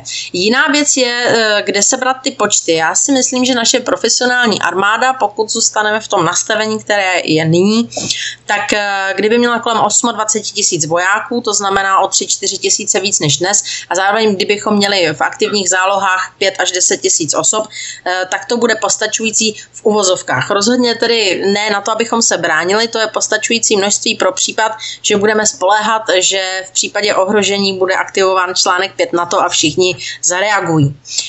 Když se, proto nemusíme chodit eh, někam do teoretických úvah, proto můžeme jít do historie, Můžeme se podívat na mobilizaci, kdy potom teda v rámci právě Mníchova nám nikdo nešel na pomoc a proto jsme to zase rozpustili. Nicméně tehdy se podařilo mobilizovat v rekordním čase, což do dneška vlastně na světě obdivováno. A teď si nepamatuji přesné číslo, ale bylo to třeba milion nebo milion a půl mužů ve zbrani. No kde bychom to dneska vzali? Zase dnešní koncepce mobilizace nebo, nebo strategie, jak to provést, kdyby na to mělo dojít, tak jsou v podstatě koncipovány tak, že určitě tedy nejdou na milion. Já si myslím, že počítají s počtem o desetinu níž, jako des, desetiny, desetiny, čili já si myslím, že se počítá třeba kolem 100 tisíc lidí, které jsme schopni dostat v nějaký e, vyhrocený moment e, do zbraně a to ještě nějak nezaručuje jejich e, schopnosti a možnost vůbec poskytnout jim adekvátní výstroj a výzbroj, to by asi nastupovali v teplácích a přinesli by si z domova klacky, když to přeženu, ale bohužel ten stav těch zásob eh, dneska je v tomto směru tristní. Eh, takže pokud bychom chtěli být všichni jako připraveni nebo být schopni se nějak bránit, tak bychom museli, já si myslím, dostat do zbraně milion lidí a stejně ještě doufat, že nám někdo přijde na pomoc. Jo, protože se bavíme o tom, že by nás někdo napadl, jedinou výjimkou je, že by nás napadli Slováci, tak ano, tak prostě potom při jejich počtech to bychom možná zvládli, zvládli a, ale nic jiného ne. Čili to je zase strašně složitá otázka. Slovensko zrušilo povinnou armádu v roce 2006, tedy o dva roky později než my, a jsou na, v tom tež stavu jako naše Česká republika. Pane Brančíku, vaše reakce k eh, Mirčím námitkám nebo úvahám? No, v podstatě souhlasím se vším, tady není moc co nabít, na, namítat, ale já mě spíš přitom napadalo to, co paní kolegyně říkala na začátku, nějak jsem to nekomentoval, že v případě ohrožení státu každý má právo být vycvičen a tak dál a tak dál. Pomínu to, že právo a povinnost je něco jiného, ale spíš mě to napadlo v této souvislosti. Podívejte, u nás je podle mě dobře nastavený eh, zákon, který se uplatňuje na držitele zbrojního průkazu ten je podle mě velmi dobře nastavený. A ono, ku podivu, jestli se nemýlím, kolik je dnes teda, teď fakt nevím. 300 tisíc. 300 tisíc, 300 tisíc držitelů. To už není málo lidí, kteří mají nějakou zkušenost se zbraní. A všimněte si toho, že z Evropské unie pořád dochází signály o nějakém znejistění, ve smyslu toho, že tito lidé, kteří teda se v podstatě nějak už vycvičili a mají zájem a mají potenciál nebo náladu bránit nejmín sebe a svoji rodinu, tak jsou znejistěváni, že to bude omezené, zpřísněné nebo že budou nakonec odzbrojeni, což vůbec nepřispívá něčemu, co můžeme aspoň v malém nazvat vlastenectvím. Jo, čili toto mě v té souvislosti napadá, že vlastně tady dochází spontánně k tomu, že společnost se seznamuje se zbraněmi, cvičí se a přece jenom to je mnohem lepší stav, než kdyby společnost byla laxní a říkala, a o nic nejde a nám nic nehrozí. Jo, ale takže to je podle mě důležitý aspekt, který je nutno brát v úvahu. To je skvělá poznámka, já děkuji, že pan Brančík zmínil tuhle věc. Je pravda, že to je silná skupina držitele zbrojních průkazů, a kterou bychom se mohli opřít, už protože tu zbraň mají doma, zřejmě z ní mnohem častěji střílí a umí ovládat. A nějakým způsobem o tom uvažují a vlastně i prošli nějakým byť, e, byť jednoduchým třeba zdravotním vyšetřením a tak dále. Zase upozorňuji, většina z této skupiny jsou myslivci, takže to nejsou militaristi. Hmm ale eh, ten, ten počet osob, eh, které mají zbraň pro sebeobranu, si myslím, že je tak třetina. To teď odhaduju, já jsem se na ta čísla nedívala. Dalo by se to určitě na internetu velmi rychle dohledat. Ale určitě s těmi bychom měli pracovat a to, co dělá Evropská unie, já, já bych to řekla natvrdo, to, čím se totiž vyznačovaly všechny diktátorské režimy, ať už k nám přišel Hitler, ať už k nám, nebo byl proveden komunistický puč u nás poté, tak po každé vlastně ten režim jako první se staral o legální držitele um, palných zbraní a snažil se jim uh, ta oprávnění odejmout nebo je nějak omezit, protože na tom je zase samozřejmě založen druhý dodatek americké ústavy, že eh, zkrátka, eh, aby se ta vláda trochu krotila a neměla tendenci být právě totalitní, tak je zapotřebí, aby dala důvěru občanům a nechala je vyzbrojit, protože ti občané jsou na jedné straně připraveni bránit ten stát proti vnějšímu napadení, ale je, je, je zde vždy ten potenciál, eh, že se postaví a budou bránit ten stát i proti vlastně snaze nastavit, eh, nastolit totalitu a diktaturu zevnitř. Ano. Ano. Jo, takže v tom vidím, jakoby, že Evropská unie tím, o co se snaží, to znamená o to odzbrojení našich občanů a všech svých občanů, eh, tak ukazuje svoji pravou povahu a podstatu. Velmi děsivou. My tu řešíme právě tyto snahy Evropské unie odejmout lidem zbraně jako legitimní nástroj k vlastní vlastní obraně, k sebeobraně, k obraně vlastního majetku, rodiny a tak dále. Pane Brančíku, jak byste se stavěl k argumentaci některých eh, skupin obyvatel, které tvrdí, že si platíme svoji armádu, my si platíme svoji policii České republiky k tomu, aby nás bránila. To znamená, že není potřeba eh, se bránit samostatně. Mně to přijde eh, taková argumentace, jako když se poraním, tak přece si platím doktory, tak se nemusím léčit nějakým způsobem, nebo když mi hoří barák, tak to nemusím hasit, protože si platím přece doktory a hasiče tak eh, je to něco podobného. Jak na to nahlížíte vy? No, tady je malý rozdíl. Pokud vás někdo napadne, a jste neozbrojený, tak než se dočkáte hm, pomoci ze strany policie, tak je po vás. Jo? Čili to takhle zkrátka fungovat nemůže. Takže to jsou takový, nevím proč, argumenty, ale lidi, kteří asi o tom nepřemýšleli nebo jsou pasivní v tom vztahu ke společnosti nebo ke vlastní bezpečnosti nebo to neumí vyhodnotit a tak dále. Čili v tomto případě, um, víte, ono, ta bezpečnost eh, vnímaná ze strany občanů, to už zdaleka není v tom smyslu, že by se báli občané, jak tu bylo řečeno, rusáků, mimochodem mně se ten termín nelíbí, ale bojí se úplně něčeho, něčeho jiného a to všichni víme, o co jde. Jedná se o nebezpečí ze strany islámu. A to zatím policie nezvládne, nebo zvládne to v malém měřítku, ale když by došlo na nějaké přitvrzení, tak nezbývá, než spoléhat na ozbrojené občany. Mirko, ještě k tomuto bodu hmm. závěrem. Myslíš si, že vyvolávání rusofobie svědčí o snahách elit vytvořit si nepřítele na umělé rovině, na umělé bázi a odvrátit pozornost obyvatel od vysoce agresivního etnika, kterým bez pochyby islámské, respektive muslimské etnikum je. Může to s tím souviset, ale já se přiznám, že zatímco třeba poměrně bedlivě sleduji, jak se komunikuje problematika eh, migrace z islámských zemí eh, i v zahraničí, v Evropě, tak nesleduji, jak se tam komunikuje eh, vlastně politika s ohledem na Rusko taky si myslím, že u Čechů uh, prostě je zažitá um, nějaká ruso, rusofobie uh, tím, co se stalo v roce 68 a to je velmi silná a mnozí z nás jsme v tom vychování uh, prostě to ještě může trvat velmi dlouho, ale vždycky se těším na květen, ne protože si budeme připomínat osvobození, ale protože bude mistrovství světa v hokeji a já budu doufat, že tam ty rusáky rozstřílíme. Znova zopakuji ten ošklivý termín, ale zrovna v tomhle já jsem vedená, úplně chápu spoustu dalších lidí, kteří to tak vnímají také.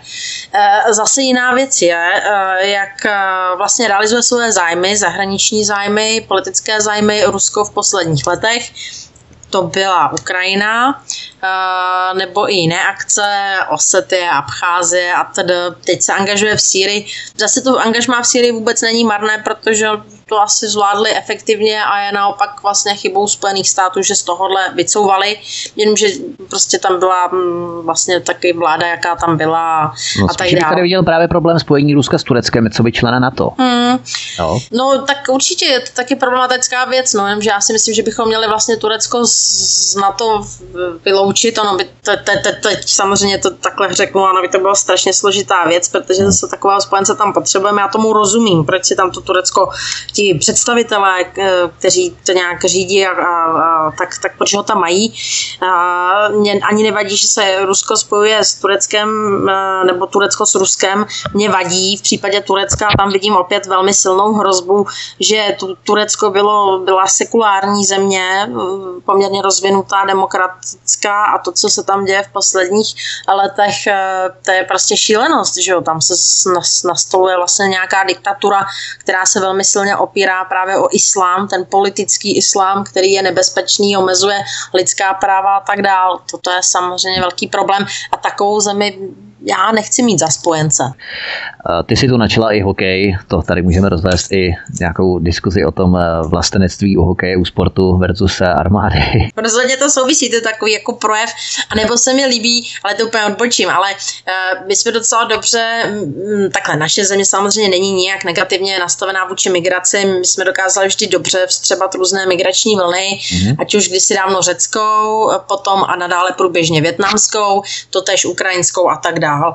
A mm, vlastně tihle lidé se u nás velice dobře integrují a potom z nich sami máme pocit, že jsou Češi jako polano, protože když přijdete do své větnamské večerky, když zrovna eh, naši tenisté hrají eh, ve Wimbledonu nebo naši hokejisté hrají mistrovství světa, když vidíte, jak se z toho i ten uh, Větnamec, jehož jméno nemíte vyslovit a proto mu říkáte Honza, jak se z toho raduje a je na té naší straně, tak, tak, tak je prostě už Čech, je vlastenec a funguje to. V tom by se od nás naopak Evropa Evropa měla učit, ale zase jenom, že tihle lidé přišli s tím, že vlastně chtějí být kompatibilní s námi a ne, že my se máme přizpůsobovat jim. To je zase úplně jiná otázka. Ano, Pojďme ano. se vrátit k té základní vojenské službě. Ano, to rozmělňujeme.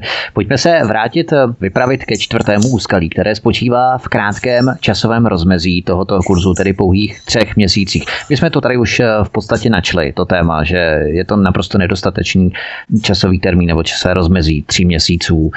Je člověk eh, schopný si zvyknout na pořádnou a soustavnou zátěž během pouhého tříměsíčního vojenského drillu, vojenské disciplíny, vojenského kurzu, pane Brančíku?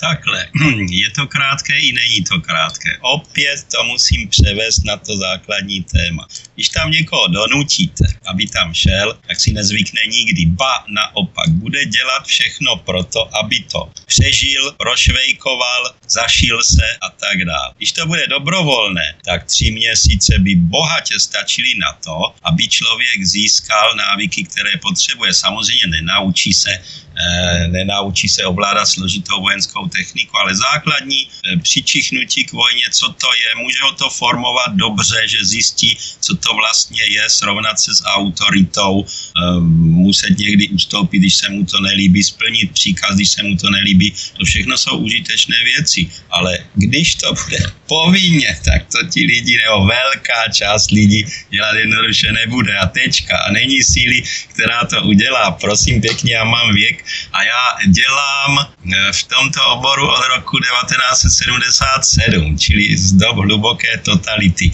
Čili mám bohaté zkušenosti s tím, jak se chovali lidé v tehdejší armádě. Bohaté zkušenosti.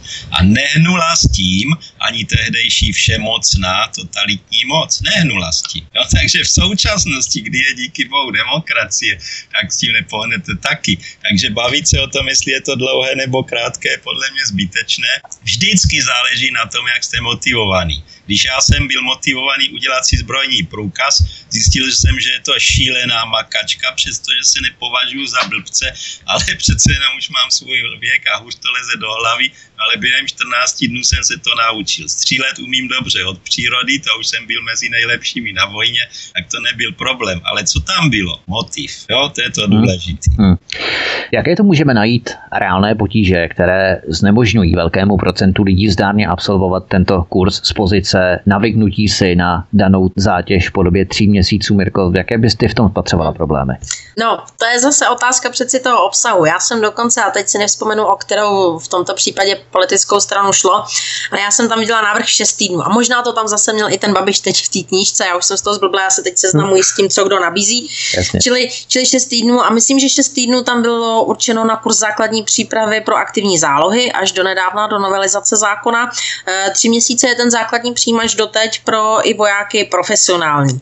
E, na, to je přesně ale jakoby pořád takový ten to, čemu já říkám, prostě dětský letní tábor, kdy se asi člověk naučí od všeho něco základní dovednosti, ale když si rozdělíte mezi ty obory, které toho člověka potřebujete naučit eh, tu časovou dotaci, tak, eh, tak zjistíte, že ho skutečně naučíte základy, protože je toho zkrátka hodně.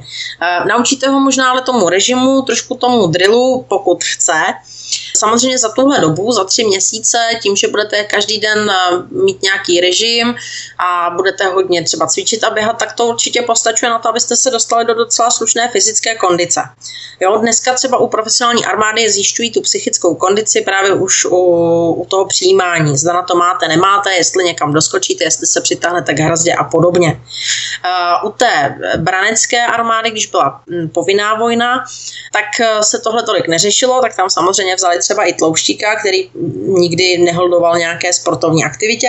A může protože, dělat v kuchyni třeba. No, může dělat v kuchyni, ale protože ho tam taky rozhýbali, rozběhali. Jasně. V tomhle smyslu by to české mládeži pomohlo moc, kdyby mělo jít o povinný tříměsíční tělocvik, ale jinak jsem skeptická. No, naučíte se základy v tak krátké době, pokud uh, tak se naučíte jenom tolik vlastně základů, že já si dovedu představit, že by se to klidně rozložilo do programů vlastně uh, o, o nějakých víkendech, prázdninách nebo odpoledních hodinách, třeba už od té základní a střední školy, uh, kdy vlastně některé ty znalosti, podívejte se, dneska dnešní děti, oni všichni umějí ovládat uh, Google Maps, uh, ale vlastně, aby se zorientovali v papírové mapě a aby si určili směr a aby si vůbec tu mapu zorientovali někde v terénu podle kompasu, no to nezvládnou.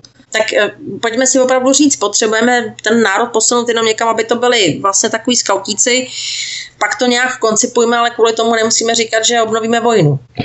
Páté úskalí, a to s tím souvisí, závisí na simulaci zdravotního stavu. To je celkem běžná záležitost u dřívější povinné vojenské služby. Bylo by to zde ještě markantnější, pokud by byla stanovena nutnost povinného absolvování tohoto tříměsíčního vojenského kurzu, pane Brančíku? Ne, že by to bylo markantní, ale je to velmi snadné. Podívejte, co se například týká toho, i kdyby to byla jenom měsíční povinnost, tak jestli se získá nějaká kondice eh, fyzická. Když nebudu chtít, tak druhý den řeknu, au, mě píchlo v zádech a skroutím se a nehejbu se. Jo. Každý ortoped vám řekne, že mu bude trvat 14 dní nejmíň, než prokáže, že je to nepravděpodobný. Ale i tak vám to nedokáže, že simulujete. E, do určité míry lze odhalit simulaci v oblasti psychiky. V tom jsme pracovali dlouhá léta.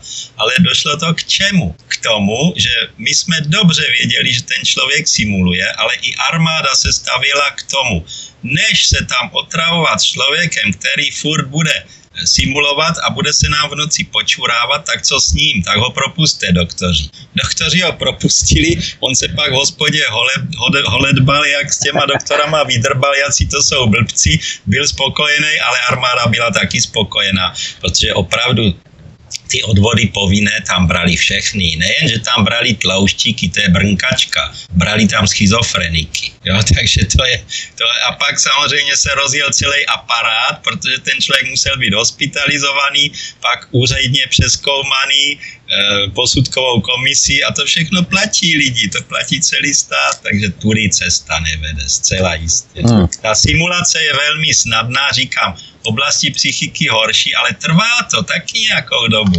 Ten člověk, abyste odhalil simulaci, tak ho musíte hospitalizovat, jinak to neodhalí. Mirko, myslíš tedy, že se lze eh, těmto simulacím zdravotního stavu vyhnout, takže lékaři v podstatě byli nuceni na tuto očividnou hru přistoupit, protože neměli na výběr, třeba že věděli, že člověk simuluje ve snaze vyhnout se vojenskému kurzu, takže v tom se v podstatě nelze nevyhnout. No určitě, s tím souhlasím. Já znám eh, spoustu lidí, kteří o tom v hospodě vyprávějí doteď. Přesně hmm. tím způsobem, jak pan Brančík popsal a chlubí se tím, jak oblafli vojenské doktory. Uh, vidíme to dneska, ale čím dál častěji u školní školní mládeže. Dneska prostě vám třetina třídy přinese úlevy z tělozvyku. Ano, ano, ano. Eh, tady se přiznám, já sama jsem se o to pokoušela, eh, protože jsem nesnášela běhání, takže jsem se snažila vyhnout aspoň tomu, abych nemusela běhat takzvanou 12-minutovku. Hmm. Eh, papír jsem na to nakonec neměla, tak jsem to demonstrativně odchodila a jediný problém byl, že moje maminka mě u toho celou dobu viděla z okna a pak mi doma vyčinila. takže takže to, to je přesně ten, ten, ten psychologický princip, který popsal pan doktor Brančík, eh, který z praxe to velmi dobře zná. Eh, jenom mě napadá, eh, v podstatě byla myšlenka, proběhla hm, asi dva, tři roky zpátky veřejným prostorem a mediálním prostorem, zda neobnovit povinné odvody, ale ne v tom smyslu tedy, jako že by byl někdo odveden a nastoupil na tu povinnou vojnu. Pouze odvod právě u lékaře tím přeskoumáním jeho zdravotního stavu, čímž armáda sledovala docela důležitou věc, že by tak mohla zjistit, jaký je skutečný stav, zdravotní a fyzický stav uh, a psychický, dejme tomu, té dnešní populace. Když by to samozřejmě bylo náročné, mohlo by se to vyzkoušet třeba jenom, a ta, taková ta idea byla, vyzkoušet jenom v pár krajích. Tehdy to vyvolalo obrovskou uh, paniku, uh, protože právě novináři a, a i veřejnost nerozlišují odvod od toho, že skutečně potom jste vzat na tu vojnu. Že? Tím odvodem se stáváte brancem, nikoli od, odvedencem, nebo teď, teď to možná pletu sem, ale zkrátka to, že projdete vlastně tím lékařským vyšetřením, zda jste služby schopen, to ještě neznamená, že na nějakou službu nastupujete, jenom že tehdy se strhla panika, že samozřejmě se obnovuje základní vojenská služba, což byl nesmysl. Uh, já bych bývala byla pro, uh, totiž kdyby se jasně lidem vysvětlilo, že tím nikam odvádění do vojny nejsou, tak uh, by skutečně jsme si mohli aspoň zmapovat ten jejich stav, a myslím si, že kdyby oni měli tu jistotu, tak uh, že ani nebudou tolik simulovat, že, že, že se tak nějak trochu sa, sami nechají přeměřit. A byla by to docela důležitá informace pro naši společnost a i pro ministerstvo zdravotnictví a tak dále, protože my se tady bavíme o tom, že, že, že se uh, ten zdravotní stav zhoršuje u mládeže rapidně, různé civilizační choroby a tak, ale vlastně to nemáme změřeno. Podívejte, pokud chce stát znát stav populace obyvatelstva, tak stačí dát dohromady nějak nějakou výzkumnou studii a bude schánět eh, lidi, vzorky populace odpovídající, kterou proskoumá. Samozřejmě si myslím, že bude muset motivovat tyto lidi a opět je trošku zaplatit. Nemusí se to vůbec spojovat s armádou, protože když se to uh, udělá v rámci toho, armáda zjišťuje, jaký máte zdravotní stav a bude zjišťovat, jestli ten člověk v budoucnosti třeba může být povolán do zbraně, tak závěr toho vyšetření musí znít buď způsobilý nebo nespůsobilý a způsobili k čemu. V tom okamžiku vám každý řekne, já nejsem způsobilý, protože já nechci ani v budoucnosti nedobrovolně někam nastupovat. Takže tady rozlišujme. Statistické vyhodnocení zdravotního stavu populace je něco jiného, než vyšetřování způsobilosti k vojenské službě. A tím se už zvolna dostáváme k šestému úskalí, které spočívá v psychologické diagnostice, respektive psychologických testech. Na tento výběr je kladen vysoký důraz a jedná se o filtr, který z velkého procenta lidí vyřadí. Jak probíhají podobné psychotesty, čeho se týkají a jak jsou náročné, pane Brančíku? Já si myslím, že jako nástroj Eh, toto je dobrá, dobrá, dobré opatření. Mimochodem, co já vím, tak v armádě funguje od roku 1966, kdy samozřejmě byla vojna povinná, ale eh, byli už tehdy vyšetřováni vojenští specialisté, většinou řidiči speciálních vozidel, hmm. potom různí operátoři a tak dále. A tak dále. nikoli řadoví vojáci. Eh, řadoví vojáci při nástupu do armády nikoliv. Na to by nestačila kapacita a nebylo to možné. Čili specialisté specialisté. A byly dobře vedené studie, které opravdu ukázaly, že nehodovost vojenských řidičů poklesla. Takže to je dobrý, jo, v tomto smyslu jo. No a konkrétně, jak ty testy probíhají, no, eh, když to zhrnu, tak sledují se základní nějaké ukazatele, eh, čili struktura osobnosti se posuzuje, eh, mentální úroveň, čili intelekt, potom v rámci té struktury osobnosti pravděpodobnost, jak člověk může reagovat v zátěži, jestli je založen spíš emocionálně nebo racionálně. E, pak se sledují určité základní senzorické schopnosti, e, pozornost, její koncentrace, distribuce, pak ještě taky subjektivní vnímání sama sebe, jestli v té chvíli člověk má nějaké potíže, které se e, dají vysvětlit jako neurotické a tak dále. Jo, čili to je zhruba struktura toho, co se sleduje. Prakticky je to tak, že eh, každý ten uchazeč, který přijde eh, ten den, tak je posazen na učebnu, která je vybavena počítačovou technikou. Tam jsou administrovány ty jednotlivé testy, většinou hromadně. Sbírají se, každý má složku, kam se ty výsledky uvedou. To dostane v poledne do ruky psycholog, který s každým tím člověkem provede pohovor, cílený pohovor a na základě toho rozhodne, jestli je ten člověk v dané věci způsobilý nebo ne. Takže to je zhruba tak popsáno. Pan Brančík tu zmínil některá z hodnotících kritérií těchto psychotestů, kdy se hodnotí inteligence, osobnost. Mirko, pokud hovoříme tedy o průzkumu nebo výzkumu osobnosti nebo zkoumání osobnosti, tak když se zeptám, jaká osobnost je ideální v souladu s inteligencí vojáka?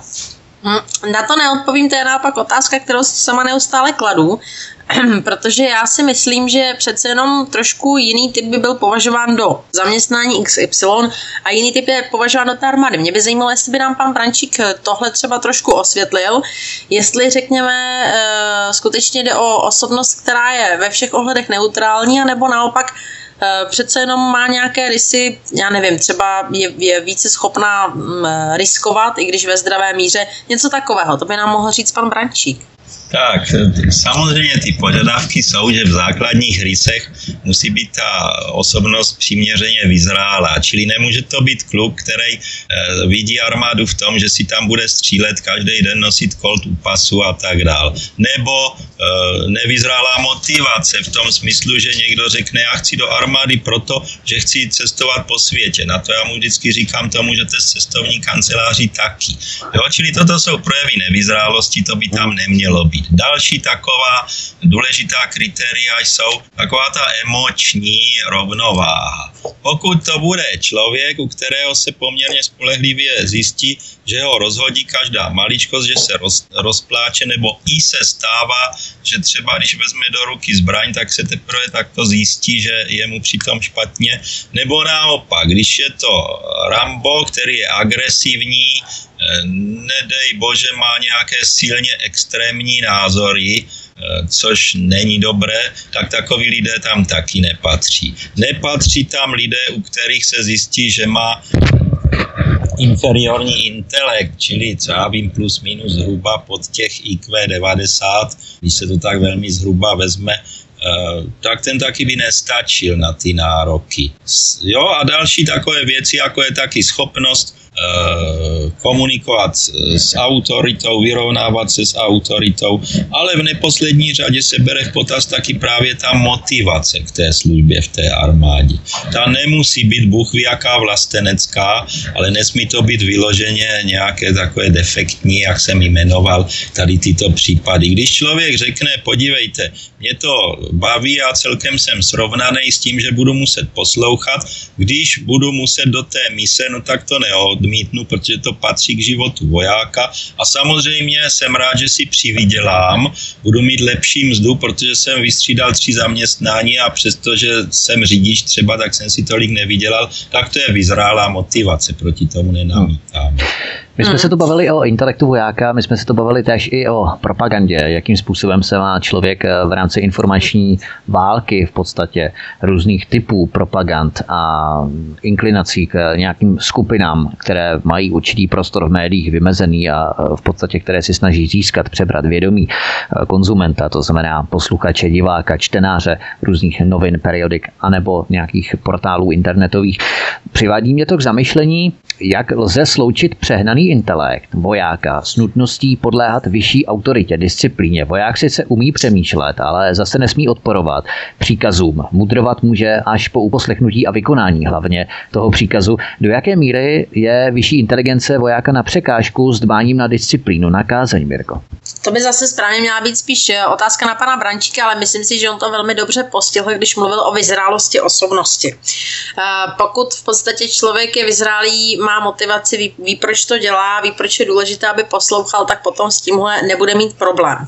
Je to ale určitě otázka i nějaké vlastně kulturní třeba specifičnosti a společenské, protože mně se líbilo, když pan Vrančík uvedl eh, ten příklad s tím cestováním. Když přijde někdo a řekne, já budu cestovat, proto chci do armády, protože doufá, že bude vyslán na zahraniční mise, ale tam, tam to bude lášo plážo, eh, tak je určitě v pořádku odkázat na to, že existují cestovní kanceláře, ale když si vezmeme příklad americké armády, ta vyloženě na tohle lidi láká. Eh, v jejich náborových klipech eh, a plagátech vidíme právě jako jeden z benefitů, které poskytuje to, že se lidé podívají po celém světě, kde Spojené státy americké mají jaksi základny vojenské po celém světě. Hmm. Takže to je otázka toho, co prostě v podstatě definujeme v tu chvíli ten nějaký sociální konstrukt. Co definujeme za žádoucí, co od toho vojáka očekáváme, eh, jaký typ vojáků chceme. Samozřejmě potom zcela přirozeně, tak když eh, se podíváte vlastně, jak to vypadá třeba v těch misích, já jsem měla možnost dva týdny v Afghánistánu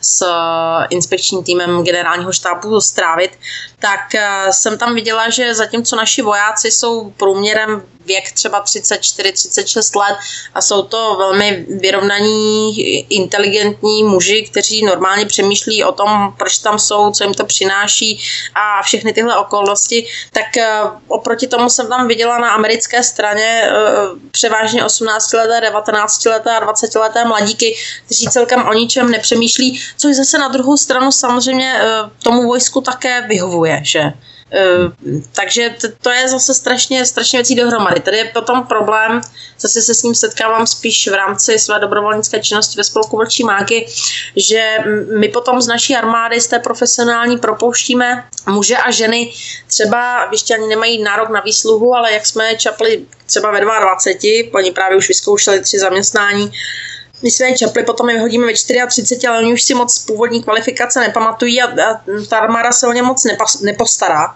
Když to třeba v té Americe raději si vezmou mm, ty 18-letý, drží je tam třeba do 23 a potom jako benefit jim ještě zaplatí studia na vysoké škole, aby oni se zpátky normálně zařadili. Prostě všechno má své pro a proti eh, v tom, eh, v tom směru, jak jsem s ním já eh, seznámená, ač laicky, nejsem psycholog a psychiatr, náboru a výběru těch lidí, to, to si vlastně každý volí, ale jako řekněme mezi nějakými dvěma póly. Buď vyzrálé osobnosti, a nebo naopak, až tak řeknu, možná snadno ovladatelné, eh, mladé, nevyzrálé dobrodruhy. Ano, ano. Zase, zase nevím, co by mi na to řekl pan Brančík, mě by to zajímalo, protože on je, on je profesionál. Pane Brančíku? Já bych na to řekl to, že vzhledem k tomu, co paní kolegyně řekla, že mají a Spojené státy základní po celém světě, tak možná, že jim nezbývá, než těm eh, rekrutům říkat, budete mm, po světě, budete jezdit po světě, poznáte svět, a tak dále.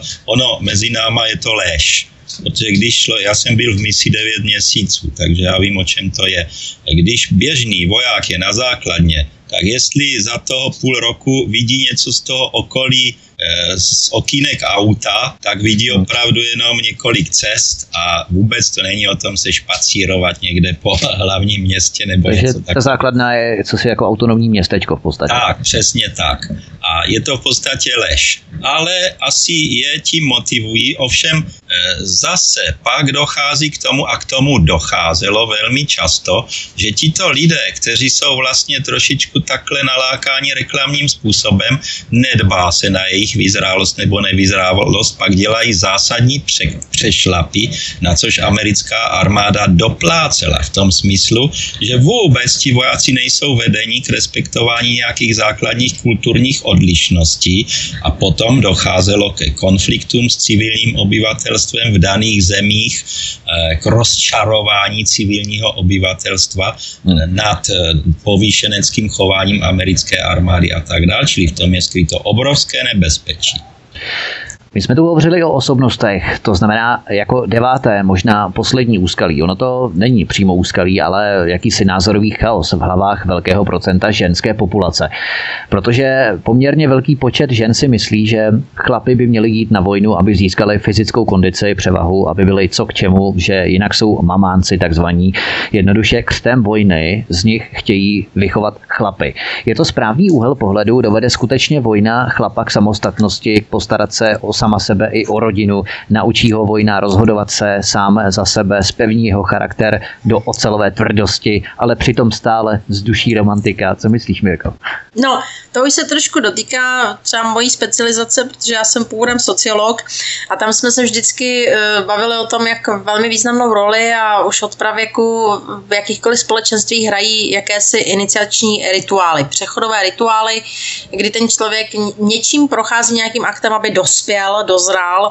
Takovým typickým přechodovým rituálem je, podobným té naší vojně, eh, když třeba nějaký kmen někde v pralesu vyšle eh, dospívajícího chlapce eh, na týden někam právě do pralesa, aby se sám o sebe postaral. Já chápu, že tyhle věci, tyhle přechody jsou v lidském životě důležité a skutečně možná nějak pomáhají dospět a dozrát nebo se vyrovnat s nějakou událostí. Těchto rituálů je strašně moc i v naší kultuře. Maturity, pohřby, svatby, křtiny, cokoliv. Jenom je otázkou, jestli právě zrovna absolvování povinné základní vojenské služby by bylo tím pravým, pravým a správným rituálem, zvláště když vezmeme v potaz, že ten člověk si tam naopak může vlastně projít psychickým strádáním, nebo i šikanou, nebo prostě něčím, kdy dělá něco proti své vůli. Samozřejmě, že člověka to, co ho nezabije, toho posílí, tedy i to, že proti své vůli někde pochoduje na buzerplacu, ale zkrátka kvůli tomuhle bych rozhodně eh, základní vojenskou službu neobnovovala Hmm. Eh, nějaké dozrávání mužů. Lidé dozrávají spíš zkušenostmi, které naberou v životě, v tom běžném životě. Někdo je nabere dříve, někdo později. Moje maminka mi vždycky říkala, ty si potřebuješ rozbít hubu, jako ve smyslu padnout na hubu, někde si naběhnout a schytat to v zaměstnání, ve škole, kdekoliv. To je přesně to, ale, ale to zase asi nemá uměle vytvářet zrovna vojna. To je ano. tolik asi k tomu. Myslíte si, pane Brančíku, že tady vojna spevní charakter člověka, ať už muže nebo ženy, nebo je tohle hledisko naprosto irrelevantní? Paní Mírka promluvila jako velmi moudrá žena a má pravdu.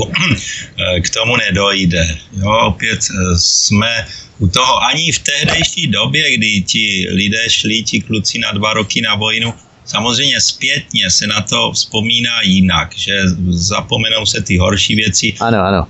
Prezentují se jenom ty legrace, někomu to něco dá, ale zapomíná se na to, koho to poznamenalo. A to nebylo malé procento. Tito lidé si nesli trauma sebou a tak dál.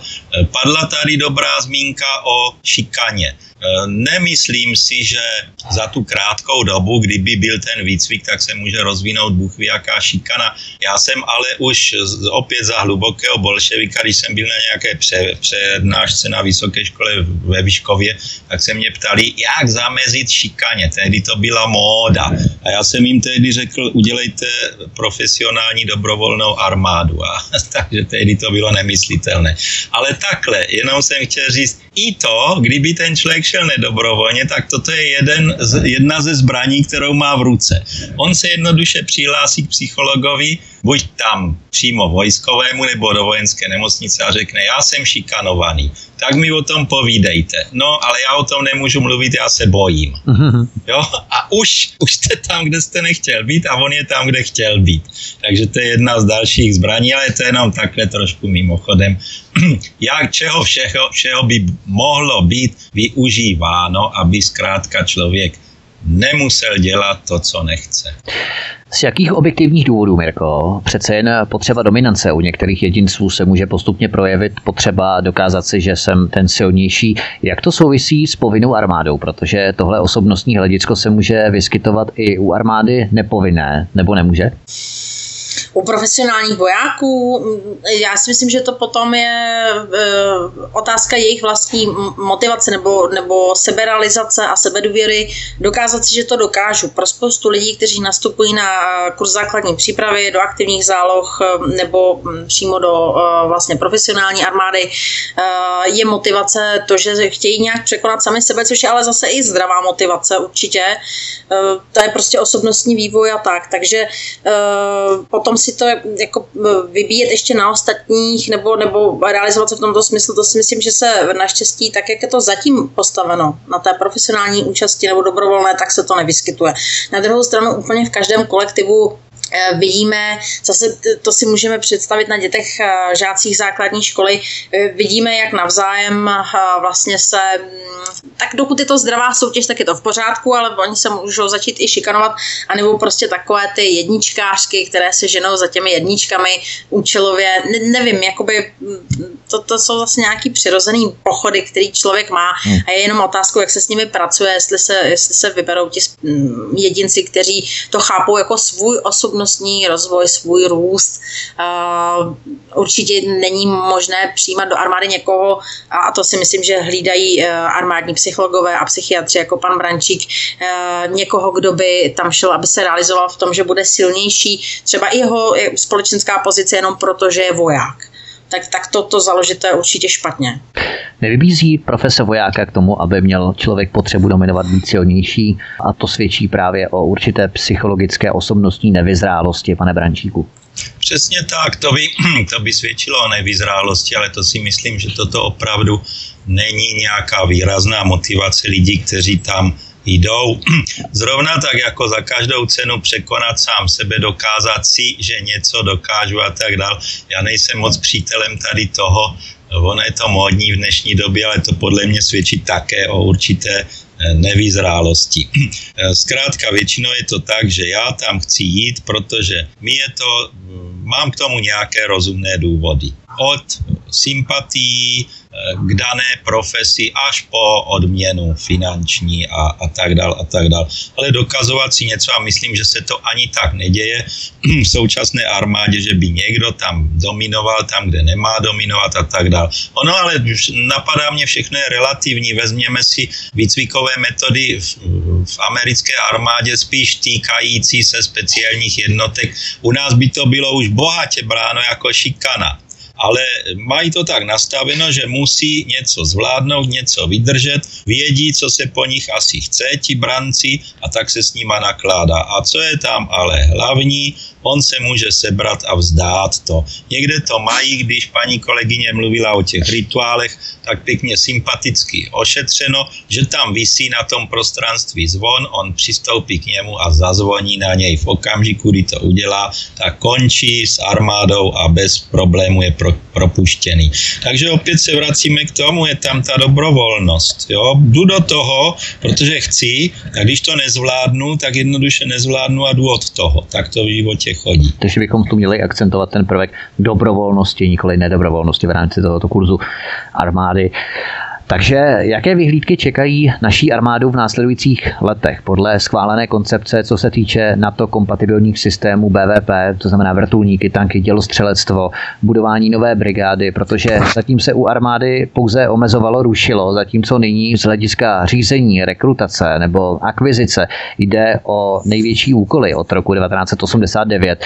Tedy jaké schopnosti se budou vyvíjet, rozvíjet u naší armády, když se hovoří o navýšení rozpočtu kapitoly vojenské vojenského rozpočtu alokovaného na armádu na 2% HDP. Jaký to má všechno smysl? Nastává znovu nesmyslná éra horečného zbrojení, anebo to jsou odůvodnění zcela relevantní v kontextu geopolitiky, v kontextu mezinárodní politiky, bezpečnostních rizik a tak dále, pokud bychom to měli vyhodnotit, Mirko?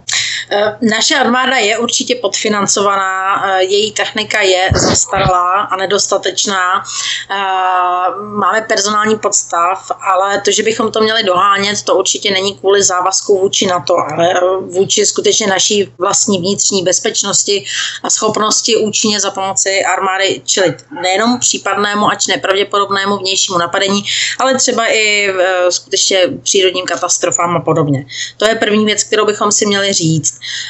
2% HDP výdajů na obranu, které definuje NATO, eh, to je taková hranice spíš minimální, i když dneska vlastně se jí s výjimkou sad dvou, tří zemí nikdo ani neblíží. Hmm. Eh, naše vláda, ta současná, eh, o tom hovořila od počátku a podařilo se jí víceméně jenom to, že fakticky té armádě nijak nepřidala.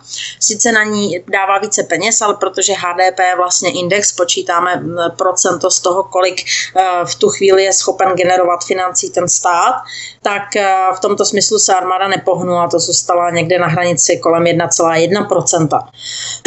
Takže Uh, jinak výzvy, co se týče techniky a tak dál, ty trvají celou dobu, celou dobu je zapotřebí něco inovovat.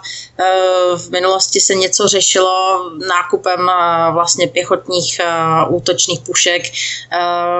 Dneska třeba řešíme BVP vrtulníky, předtím se řešilo, jak zabezpečit stíhací letectvo, to je pořád do kolečka. Hmm. my si musíme v nějaké veřejné diskuzi vydefinovat vlastně, k čemu všemu armádu máme, uh, jaké úkoly má být schopna zastávat, kdo ty úkoly v jejich řadách má plnit a s jakým uh, vybavením, výstrojí, výzbrojí a kolik na to tím pádem je zapotřebí vynakládat peněz a péče. A ještě bych i zmínila nějaké také společenské um, prestiže.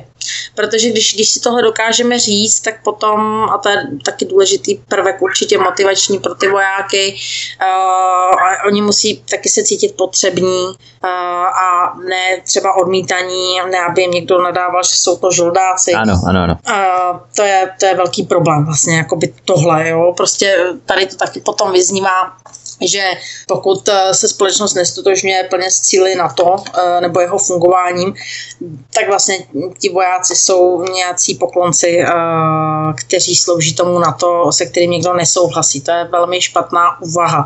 My si to musíme postavit na tom, že víme, proč tu jsou, tomu jim vytvoříme podmínky a, a za to, že oni mm, to vykonávají, tak za to si jich budeme vážit. A to si můžeme už dnes, nebo měli bychom samozřejmě právě, že je zapotřebí si jich vážit už dnes, bez ohledu, řekněme, na nějaké politické diskuze okolo. Pane Brančíku, do jaké míry máme zvyšovat bojeschopnost armády České republiky v rámci navýšení finančních prostředků vyčleněných na armádu tak, abychom zohledňovali potřeby i ostatních rezortů a reálné potřeby lidí a stav české ekonomiky. Jednoduše, abychom rozpočtovou kapitolu armády nenaddimenzovávali na úkor ostatních zájmů tak samozřejmě, že to nejde skokem tady, toto nelze říct, že armáda najednou bude mít 2% HDP a tak dál. Postupně určitě jo ale jde o to, aby ty finanční prostředky byly využívány smysluplně. Čili samozřejmě modernizace armády, ehm, co se týká techniky, zbraňových systémů, ale i výstroje, prach obyčejné výstroje, to je taky velmi podhodnoceno. To by vám mohli vojáci vyprávět. Ehm, a další věci, i náklady na výcvik, těch případných dobrovolnických sborů, jak jsem o tom mluvil eh, na začátku, tak to všechno má smysl. A tím by vlastně postupně narůstala i prestiž vnímání v očích obyvatelstva, protože opravdu v dnešní době zpětně vidíme, i když třeba eh, v tom určitém období, kdy, byly, eh, kdy byla doba Afganistánu, Iráku a tak dále, tak jsme si mysleli, Bůh ví co, že změníme svět, ale zpětně vidíme, že to často byly omily a teď se lidi dívají na ty vojáky e, jako na žoldáky, no nedá se nic dělat. Hmm. Ale když se jasně řekne, tato armáda nebude nasazována tam, kde to nemá smysl a bude hlavně určená a nejen pro ty, to se s tím rádo operuje jenom pro ty katastrofy přírodní, to samozřejmě taky, ale hlavně proto lidi, tady tito borci, máme tady v regionu tolik a tolik vojáků určených na to a oni budou bránit v případě nutnosti to a to. Když tak pojďte se i podívat na jejich výcvik, ukázky a tak dále. Pak je postupně možné, že tyto vojáky lidi začnou zdravit, eh, když pojedou okolo nich v nějakým tom vozidle. Změní se ten vztah. Ale v současnosti nemůžeme chtít, aby hm, eh, občané vnímali prestiž té armády, když celkové pojetí i v rámci té eh, smluvní organizace, když je už jaksi mimo. Mirko, poslední otázka. Jakým způsobem by si ty nahlížela na prestiž vojáků ohledem na celkové mínění obyvatel, diskuzi nebo smluvní podmínky s rekruty, jakým způsobem budou nasazováni do konfliktu, zdali to bude právě onen princip teritoriality, který jsme tu zmínili na začátku. To znamená, že nebudou nasazováni do nějakých misí, i když budou armády České republiky, nebo je pro ně výhodnější právě určitý demobranecký princip, eh, který jsme tu také načetli v první polovině. Jaké si myslíš tedy, že jsou vyhlídky prestiže a působení armády České republiky vojáků v ní? No, uh, takhle. Pro spoustu lidí jsou ti vojáci dnes uh, třeba i vlastně nositeli určité prestiže, odvahy, profesionality a tak dále právě protože se třeba utkávají s tím protivníkem, třeba i v tom Afghánistánu. Já jsem to tady zmínila na začátku, tam jde o to, že je lepší v podstatě teroristů eliminovat, jak to říká náš prezident, 2000 kilometrů od našich hranic. A nebo tam naši vojáci, a co si budeme říkat, povaha těch misí byla taková, dělají spíše rekonstrukční projekty, vojenské nemocnice a tak dále, pomáhají a to, to, s, tím, s tím lidé zase takový problém nemají. Přispívá to u jisté části populace rozhodně tohle prestiži naší armády a vojenského povolání jako takového prospělo. A samozřejmě potom je druhá, druhá část populace, která je přesvědčena o vlastně nesmyslnosti takových expedičních vlastně nasazení naší armády a tam to potom neprospívá. Ale já mám jednu silnou obavu. Ono totiž bohužel právě lidé si neuvědomují a podceňují eh, tu potřebu držet si armádu kvalitní pro skutečně naší obranu, eh, suverenitu našeho státu, někdy i na úrovni jenom potom diplomacie, ale už jenom to, že tu armádu máme, tak dává našim diplomatům jistou sílu argumentační, hmm. protože potom v úvozovkách válka je pokračování diplomacie jinými prostředky. A tohle si spousta lidí neuvědomuje. Spousta lidí zase, když uh, vidí, že vojáci jsou tady, tak, tak zatím ne, nedokážu dohlednout, že ti vojáci cvičí, připravují se, jsou to neskuteční profesionálové uh, a věnují, věnují veškerý ten čas v té pracovní době té velmi náročné a kvalifikované přípravě. Ti lidé si prostě myslí, bohužel, že vojáci uh, jsou na kasárnách, tak jako za dob bývalé povinné vojenské služby, uh, proto aby tam buď uh, čistili a pucovali prostě schody a buzerplac nebo se váleli na palandách. V tom je problém. To zase nevím, jak by navrhoval pan Brančík vyřešit toto, ale tak je to asi otázka skutečně osvěty a po několikáté opakuji skutečně nějaké společenské diskuze, ale ne takové, kterou vždy nějakým krajním pohledem uh, nastřelí zástupci té či oné a další a každé politické strany. To, to je to, co vlastně naopak armádě škodí a škodí to společnosti. Pokud bychom měli tento aspekt uchopit z tohoto hlediska, které Mirka načetla, pane Brančíku, jaký si myslíte, že jsou vztahy nebo že jsou formovány vztahy mezi mazáky takzvanými a bažanty, kteří v podstatě musí vykonávat ty podřadné práce a v tom případě nemají žádnou větší perspektivu ucházet se o to místo v armádě. Já si myslím, že teď už se to tak nedělí, jak to bylo dříve. Teď zkrátka přijdou noví rekruti, ti jsou, ti podstoupí ten povinný tříměsíční výcvik, No a tam jsou velitelé, kteří mají jasně definované postavení a nejde to tak, že by eh, se to rozdělilo, já jsem tvůj mladák, eh, mazák, ty seš můj mladý, eh, že jo, a tak dál, to tak už nefunguje, to, to, toho se neobávám. Právě v profesionální armádě a v dobrovolné armádě toto nejde, to, to Tedy pokud bychom měli tuto debatu uzavřít. Vysvětlili jsme si všechna pro a proti těmto návrhům, které by měly být diskutovány odborníky, nikoli mnohdy nekompetentními politickými představiteli. Přesně tak, jak to činíme dnes tady v rádiu dvěma profesionály. Lze vůbec pomýšlet na možnost samostatné obrany naší země, našimi vojáky, nebo je to nemožné? Protože důvody, že rozhodně nečelíme žádné reálné hrozbě, převáží politické rozdmíchávání a provokování incidentů, například už jsme to zmínili, podél ruských hranic, demonstrativními, okázalými, spektakulárními, řekli bychom, přesuny konvojů americké armády po evropském kontinentu. To všechno v podstatě znemožňuje politikům legálními prostředky donutit lidi k povinnému narukování na vojnu? Pane Brančíku. No právě mm, každý běžný občan se zeptá, na co máme armádu, co nám hrozí.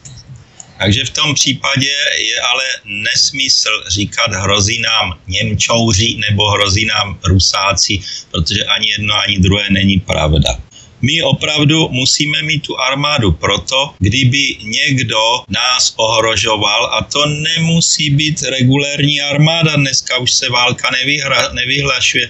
To můžou být zdivač, zdivočelé bandy lidí, kteří se někde e, vyzbrojí a tak dál. A pak je na místě, aby byla vycvičená složka, která bude chránit v první řadě hranice státní a v druhé řadě daný region, který je třeba ohrožený. Jo, samozřejmě, jak už jsem říkal, když nás napadne regulérní armáda velikosti Ruska nebo Spojených států, tak nemáme žádnou šanci. Ale jako... lidem definovat, ta armáda je tu NATO a NATO a my se v tomto staráme o vaši bezpečnost. Mirko, jak by si ty nahlížela na v podstatě vyvolávání paniky, protože ono se mnohdy spílá antiislámské scéně, že vyvoláváme paniku fakticky vybičováváním nebo formulováním verbalizací nějakých eh, iracionálních hrozeb, které nám hrozí ze strany islámu, ale v podstatě mnohdy vládní představitelé vyvolávají, vybičovávají ty obavy z Ruska, anebo z Německa, anebo z Ameriky, jakékoliv strany. Mnohdy všechny strany navzájem na sebe házejí špínu, sami se obvinují z vyvolávání paniky, vyvolávání strachu, hrozby nějaké určité strany, kterou eh, oni zrovna nepreferují, tak eh, jak si myslíš, jak je to tedy s reálnou hrozbou nějakého ohrožení naší republiky a v tom případě i navyšováním, být zbytňováním naší armády? Poslední Ale otázka. Já rozumím tomu, že třeba tohle rádio, svobodný vysílač eh, v podstatě tak jako reaguje hlavně na tu protiruskou propagandu. Určitě to v pořádku, protože je přemrštěná, s tím souhlasím. A stejně tak je eh, přemrštěná v tom dnešním mediálním prostoru, a to už jsme tady dříve nakousli, eh, jakákoliv propaganda. Ono bohužel ten způsob eh, komunikace, politiky, veřejné diskuze dnes je nastaven tak, že všechno přeháníme do extrémů, ženeme se tak, abychom získali podporu a pozitivní reakci od lidí nám nakloněných, tak se vlastně ženeme do toho, že zveličujeme některá nebezpečí, že tak či onak z jedné do druhé strany, že jsme v tom extrémnější, že prostě přeháníme. Samozřejmě prostě i z hlediska, řekněme, islamismu nebo migrace z islámských zemí je to tak, že vidíme ty problémy v Evropě, v okolní Evropě a přitom zase je nám logicky vyčítáno, že my sami tady máme asi 20 tisíc muslimů, což je naprosto zanedbatelný počet, tak čeho se bojíme, co řešíme. No, já bych to zase ještě řekla jinak. Mně se líbí, že vlastně česká společnost aspoň rozvířila tuhle diskuzi že nad tím přemýšlí a že se vlastně někdy, i když to uh, odmítáme, tak se, tak se cítíme Evropany a uvažujeme v evropském kontextu. To je docela důležitá věc. Uh, to není to právě čecháčkovství, jak je, jak je lidem, kteří se o tohle starají a vyjadřují se k tomu uh, nazýváno, aby byli dehonestováni, že to, že to jsou čeští švejkové a podobně. No, ty čecháčky uh, jsou ti, kteří varují před tím, že tady nejsou. To jsou ti čecháčci, protože ty se asi, v podstatě nezajímají asi. o to, co se děje ano. za našimi hranicemi. Ano, je, je přesně tak, přesně tak to je, to je to, co chci říct. Mně se naopak líbí, že se o to lidé zajímají, ať si v tom ty názory tříbí. Eh, je zbytečný rozpotávat eh, vlastně takový naše vnitřní války a vášně, byť jenom na Facebooku, eh, kvůli tomu, že teda někdo má radši Rusko a někdo má radši Ameriku. Vždycky asi budeme v těch eh, globálních hrozbách odsouzení k tomu, abychom se přimknuli na nějakou stranu, měli toho eh, jakéhosi ochránce a spojence. A zase na druhou stranu nikdy to není záruka a všichni to moc dobře víme od Mnichova, eh, kdy jsme se o tom velmi krutě přesvědčili a potom vlastně i později v 68. že prostě to není záruka, že nám potom někdo vyjede na pomoc. Takže spíš buďme, buďme sebevědomí, buďme hráčem, který minimálně se může zaklínat tím, ano, my máme ale svoji armádu, jsme na ní hrdí, investujeme do ní peníze. Dobře, no tak bychom se bránili jenom týden, kdyby došlo k nějaké extrémní hrozbě, ale zároveň uh, nenecháme si prostě kecat do toho, uh, koho máme přijímat na naše území, komu máme ustupovat. My máme své hodnoty, těch se držíme a ty si dokážeme bránit a kdyby to šlo ještě prostě potom dál a nechali jsme si bohužel něco vnutit a potom se u nás dělo to, co se děje dnes bohužel v západní Evropě, což jsou prostě muslimské no a teroristické útoky, no tak v tu chvíli ale my budeme mít, tak jak to říkal pan uh, Brančík, my budeme mít eh, armádu, která třeba nám pomůže posílit policii, což už se dělo uh, v reakci na ty mm, předchozí teroristické útoky, že jsme měli třeba smíšené hlídky policie a armády, což zase mělo skvělý další efekt, protože tyhle složky se konečně navzájem poznaly a propojily na téhle bázi a já toho teď sklidím úplně, sklízím úplně skvělé plody, kdy, a to je taková pozitivní možná tečka nakonec, ale úplně jinak.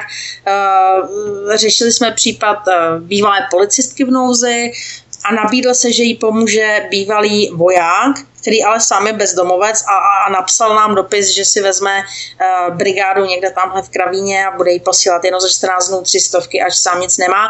A v reakci na něj jsme to vydali a zase nám naopak psalo nejenom spousta vojáků, přirozeně, kteří by se ho zastali, ale píše nám hrozně moc policistů, ježíš, tak když je to takhle, my naopak chceme podpořit jeho. Takže někdy jakoby eh, to, tohle je to, co, o, o co bychom měli usilovat, prostě mít silné uh, bezpečnostní složky, akceschopné, dobře vybavené, vyzbrojené, vystrojené, složené z profesionálů, které skutečně to, co ta společnost potřebuje, když jde do tuhého, tak zastanou, pomohou ochránit ty občany, kvůli tomu máme stát a kvůli tomu si zřizujeme jeho silové složky. Ne kvůli buzeraci, ale kvůli ochraně a pomoci. A pojďme, pojďme pracovat na tom, ať se, ať se utváří to vzájemné pochopení mezi veřejností, tou civilní a těmi, kdo jsou v těchto složkách a, poroste tím prestiž a potom prostě, když zjistíte, jak říkal zase pan Brančík, zjistíte, že se na vás lidé usmívají a podávají vám ruku a říkají děkuju, že, že, že sloužíte za tuhle zemi a že máte náročné povolání a třeba jste ochoten riskovat život, no tak potom snadno dostaneme do armády, do aktivních záloh, do jakýchkoliv e, souvisejících dobrovolnických uskupení spoustu lidí a tím budeme tak nějak připraveni vši, všichni a bude to fungovat. Takže nakonec není třeba opravdu se bavit o zřizování nebo obnovování základní vojenské služby. To je úplně podružná otázka, populistická, teď zahrnutá do programu politických stran, jenom vypovídá o jejich velmi nízké úrovni. Pane Brančíku, vaše poslední slovo, pokud byste měl vyzdvihnout některé myšlenky se Mirčina posledního, poslední odpovědi. Paní Mírka to velmi pěkně vystihla, já v podstatě nemám co dodat. Eh, takže jenom teď na závěr říkala, není potřeba zavádění vojenské povinné služby, abych jenom upřesnil, ani toho povinného vojenského výcviku. To za to celou dobu horu, proti tomu horují celou dobu. Já bych jenom na závěr pořadu vyzvihl skutečnost. Mirka tu uvedla věc eh, v souvislosti s svobodným vysílačem, že reflektujeme na ruskou propagandu, ano, ale snažíme se působit právě do všech čtyřech směrů, čím se snažíme odlišovat a diferencovat mezi námi a korporátními médii, které v podstatě informují pouze v souladu s úhlem Evropské komise. Znovu odkazuji na výrok jednoho pražského radního Michala Jankovce, se tuším 4. února 2015 v Radě ČT, tak eh, v tom se snažíme nějakým způsobem lišit a reflektovat i na jiné druhy propagand, ať se jedná o Evropskou unii, Ameriku či další propagandy. Hosty dnešních hovorů u Klábosnice byly Miroslava Pašková, zakladatelka a editorka portálu státní ozbrojené a bezpečnostní složky, která působila i na ministerstvu obrany. Já velice děkuji posluchačům, kteří vydrželi a právě děkuji i vašemu rádiu, protože jsem si vědoma toho, že dáváte prostor vlastně eh, naprosto všem, kdo k tomu mohou něco říct a to je to, proč eh, ráda s vámi trávím čas. Děkuju a Naším druhým hostem byl doktor Jiří Brančík, primář psychologického oddělení vojenské nemocnice v Brně. Také, pane Brančíku, moc děkujeme za podnětnou diskuzi. Já děkuji taky, bylo mi ctí, že jsem byl přizván do tohoto rozhovoru a přeji hodně štěstí do budoucna. Naschledanou. Já jenom závěrem upozorním, že k tomuto i starším pořadům svobodného vysílače se můžete vrátit nejenom v archivu svobodného vysílače na stránkách svobodný pomlčka vysílač CZ, ale i v archivu na kanále YouTube. To by bylo vše. Loučí se s vámi Vítek ze svobodného vysílače Studia Tapin Radio cyklu pořadu Hovory u Klábosnice. S příjemným a ničím nerušeným poslechem dalších pořadů se s vámi rovněž loučíme. Hezký večer.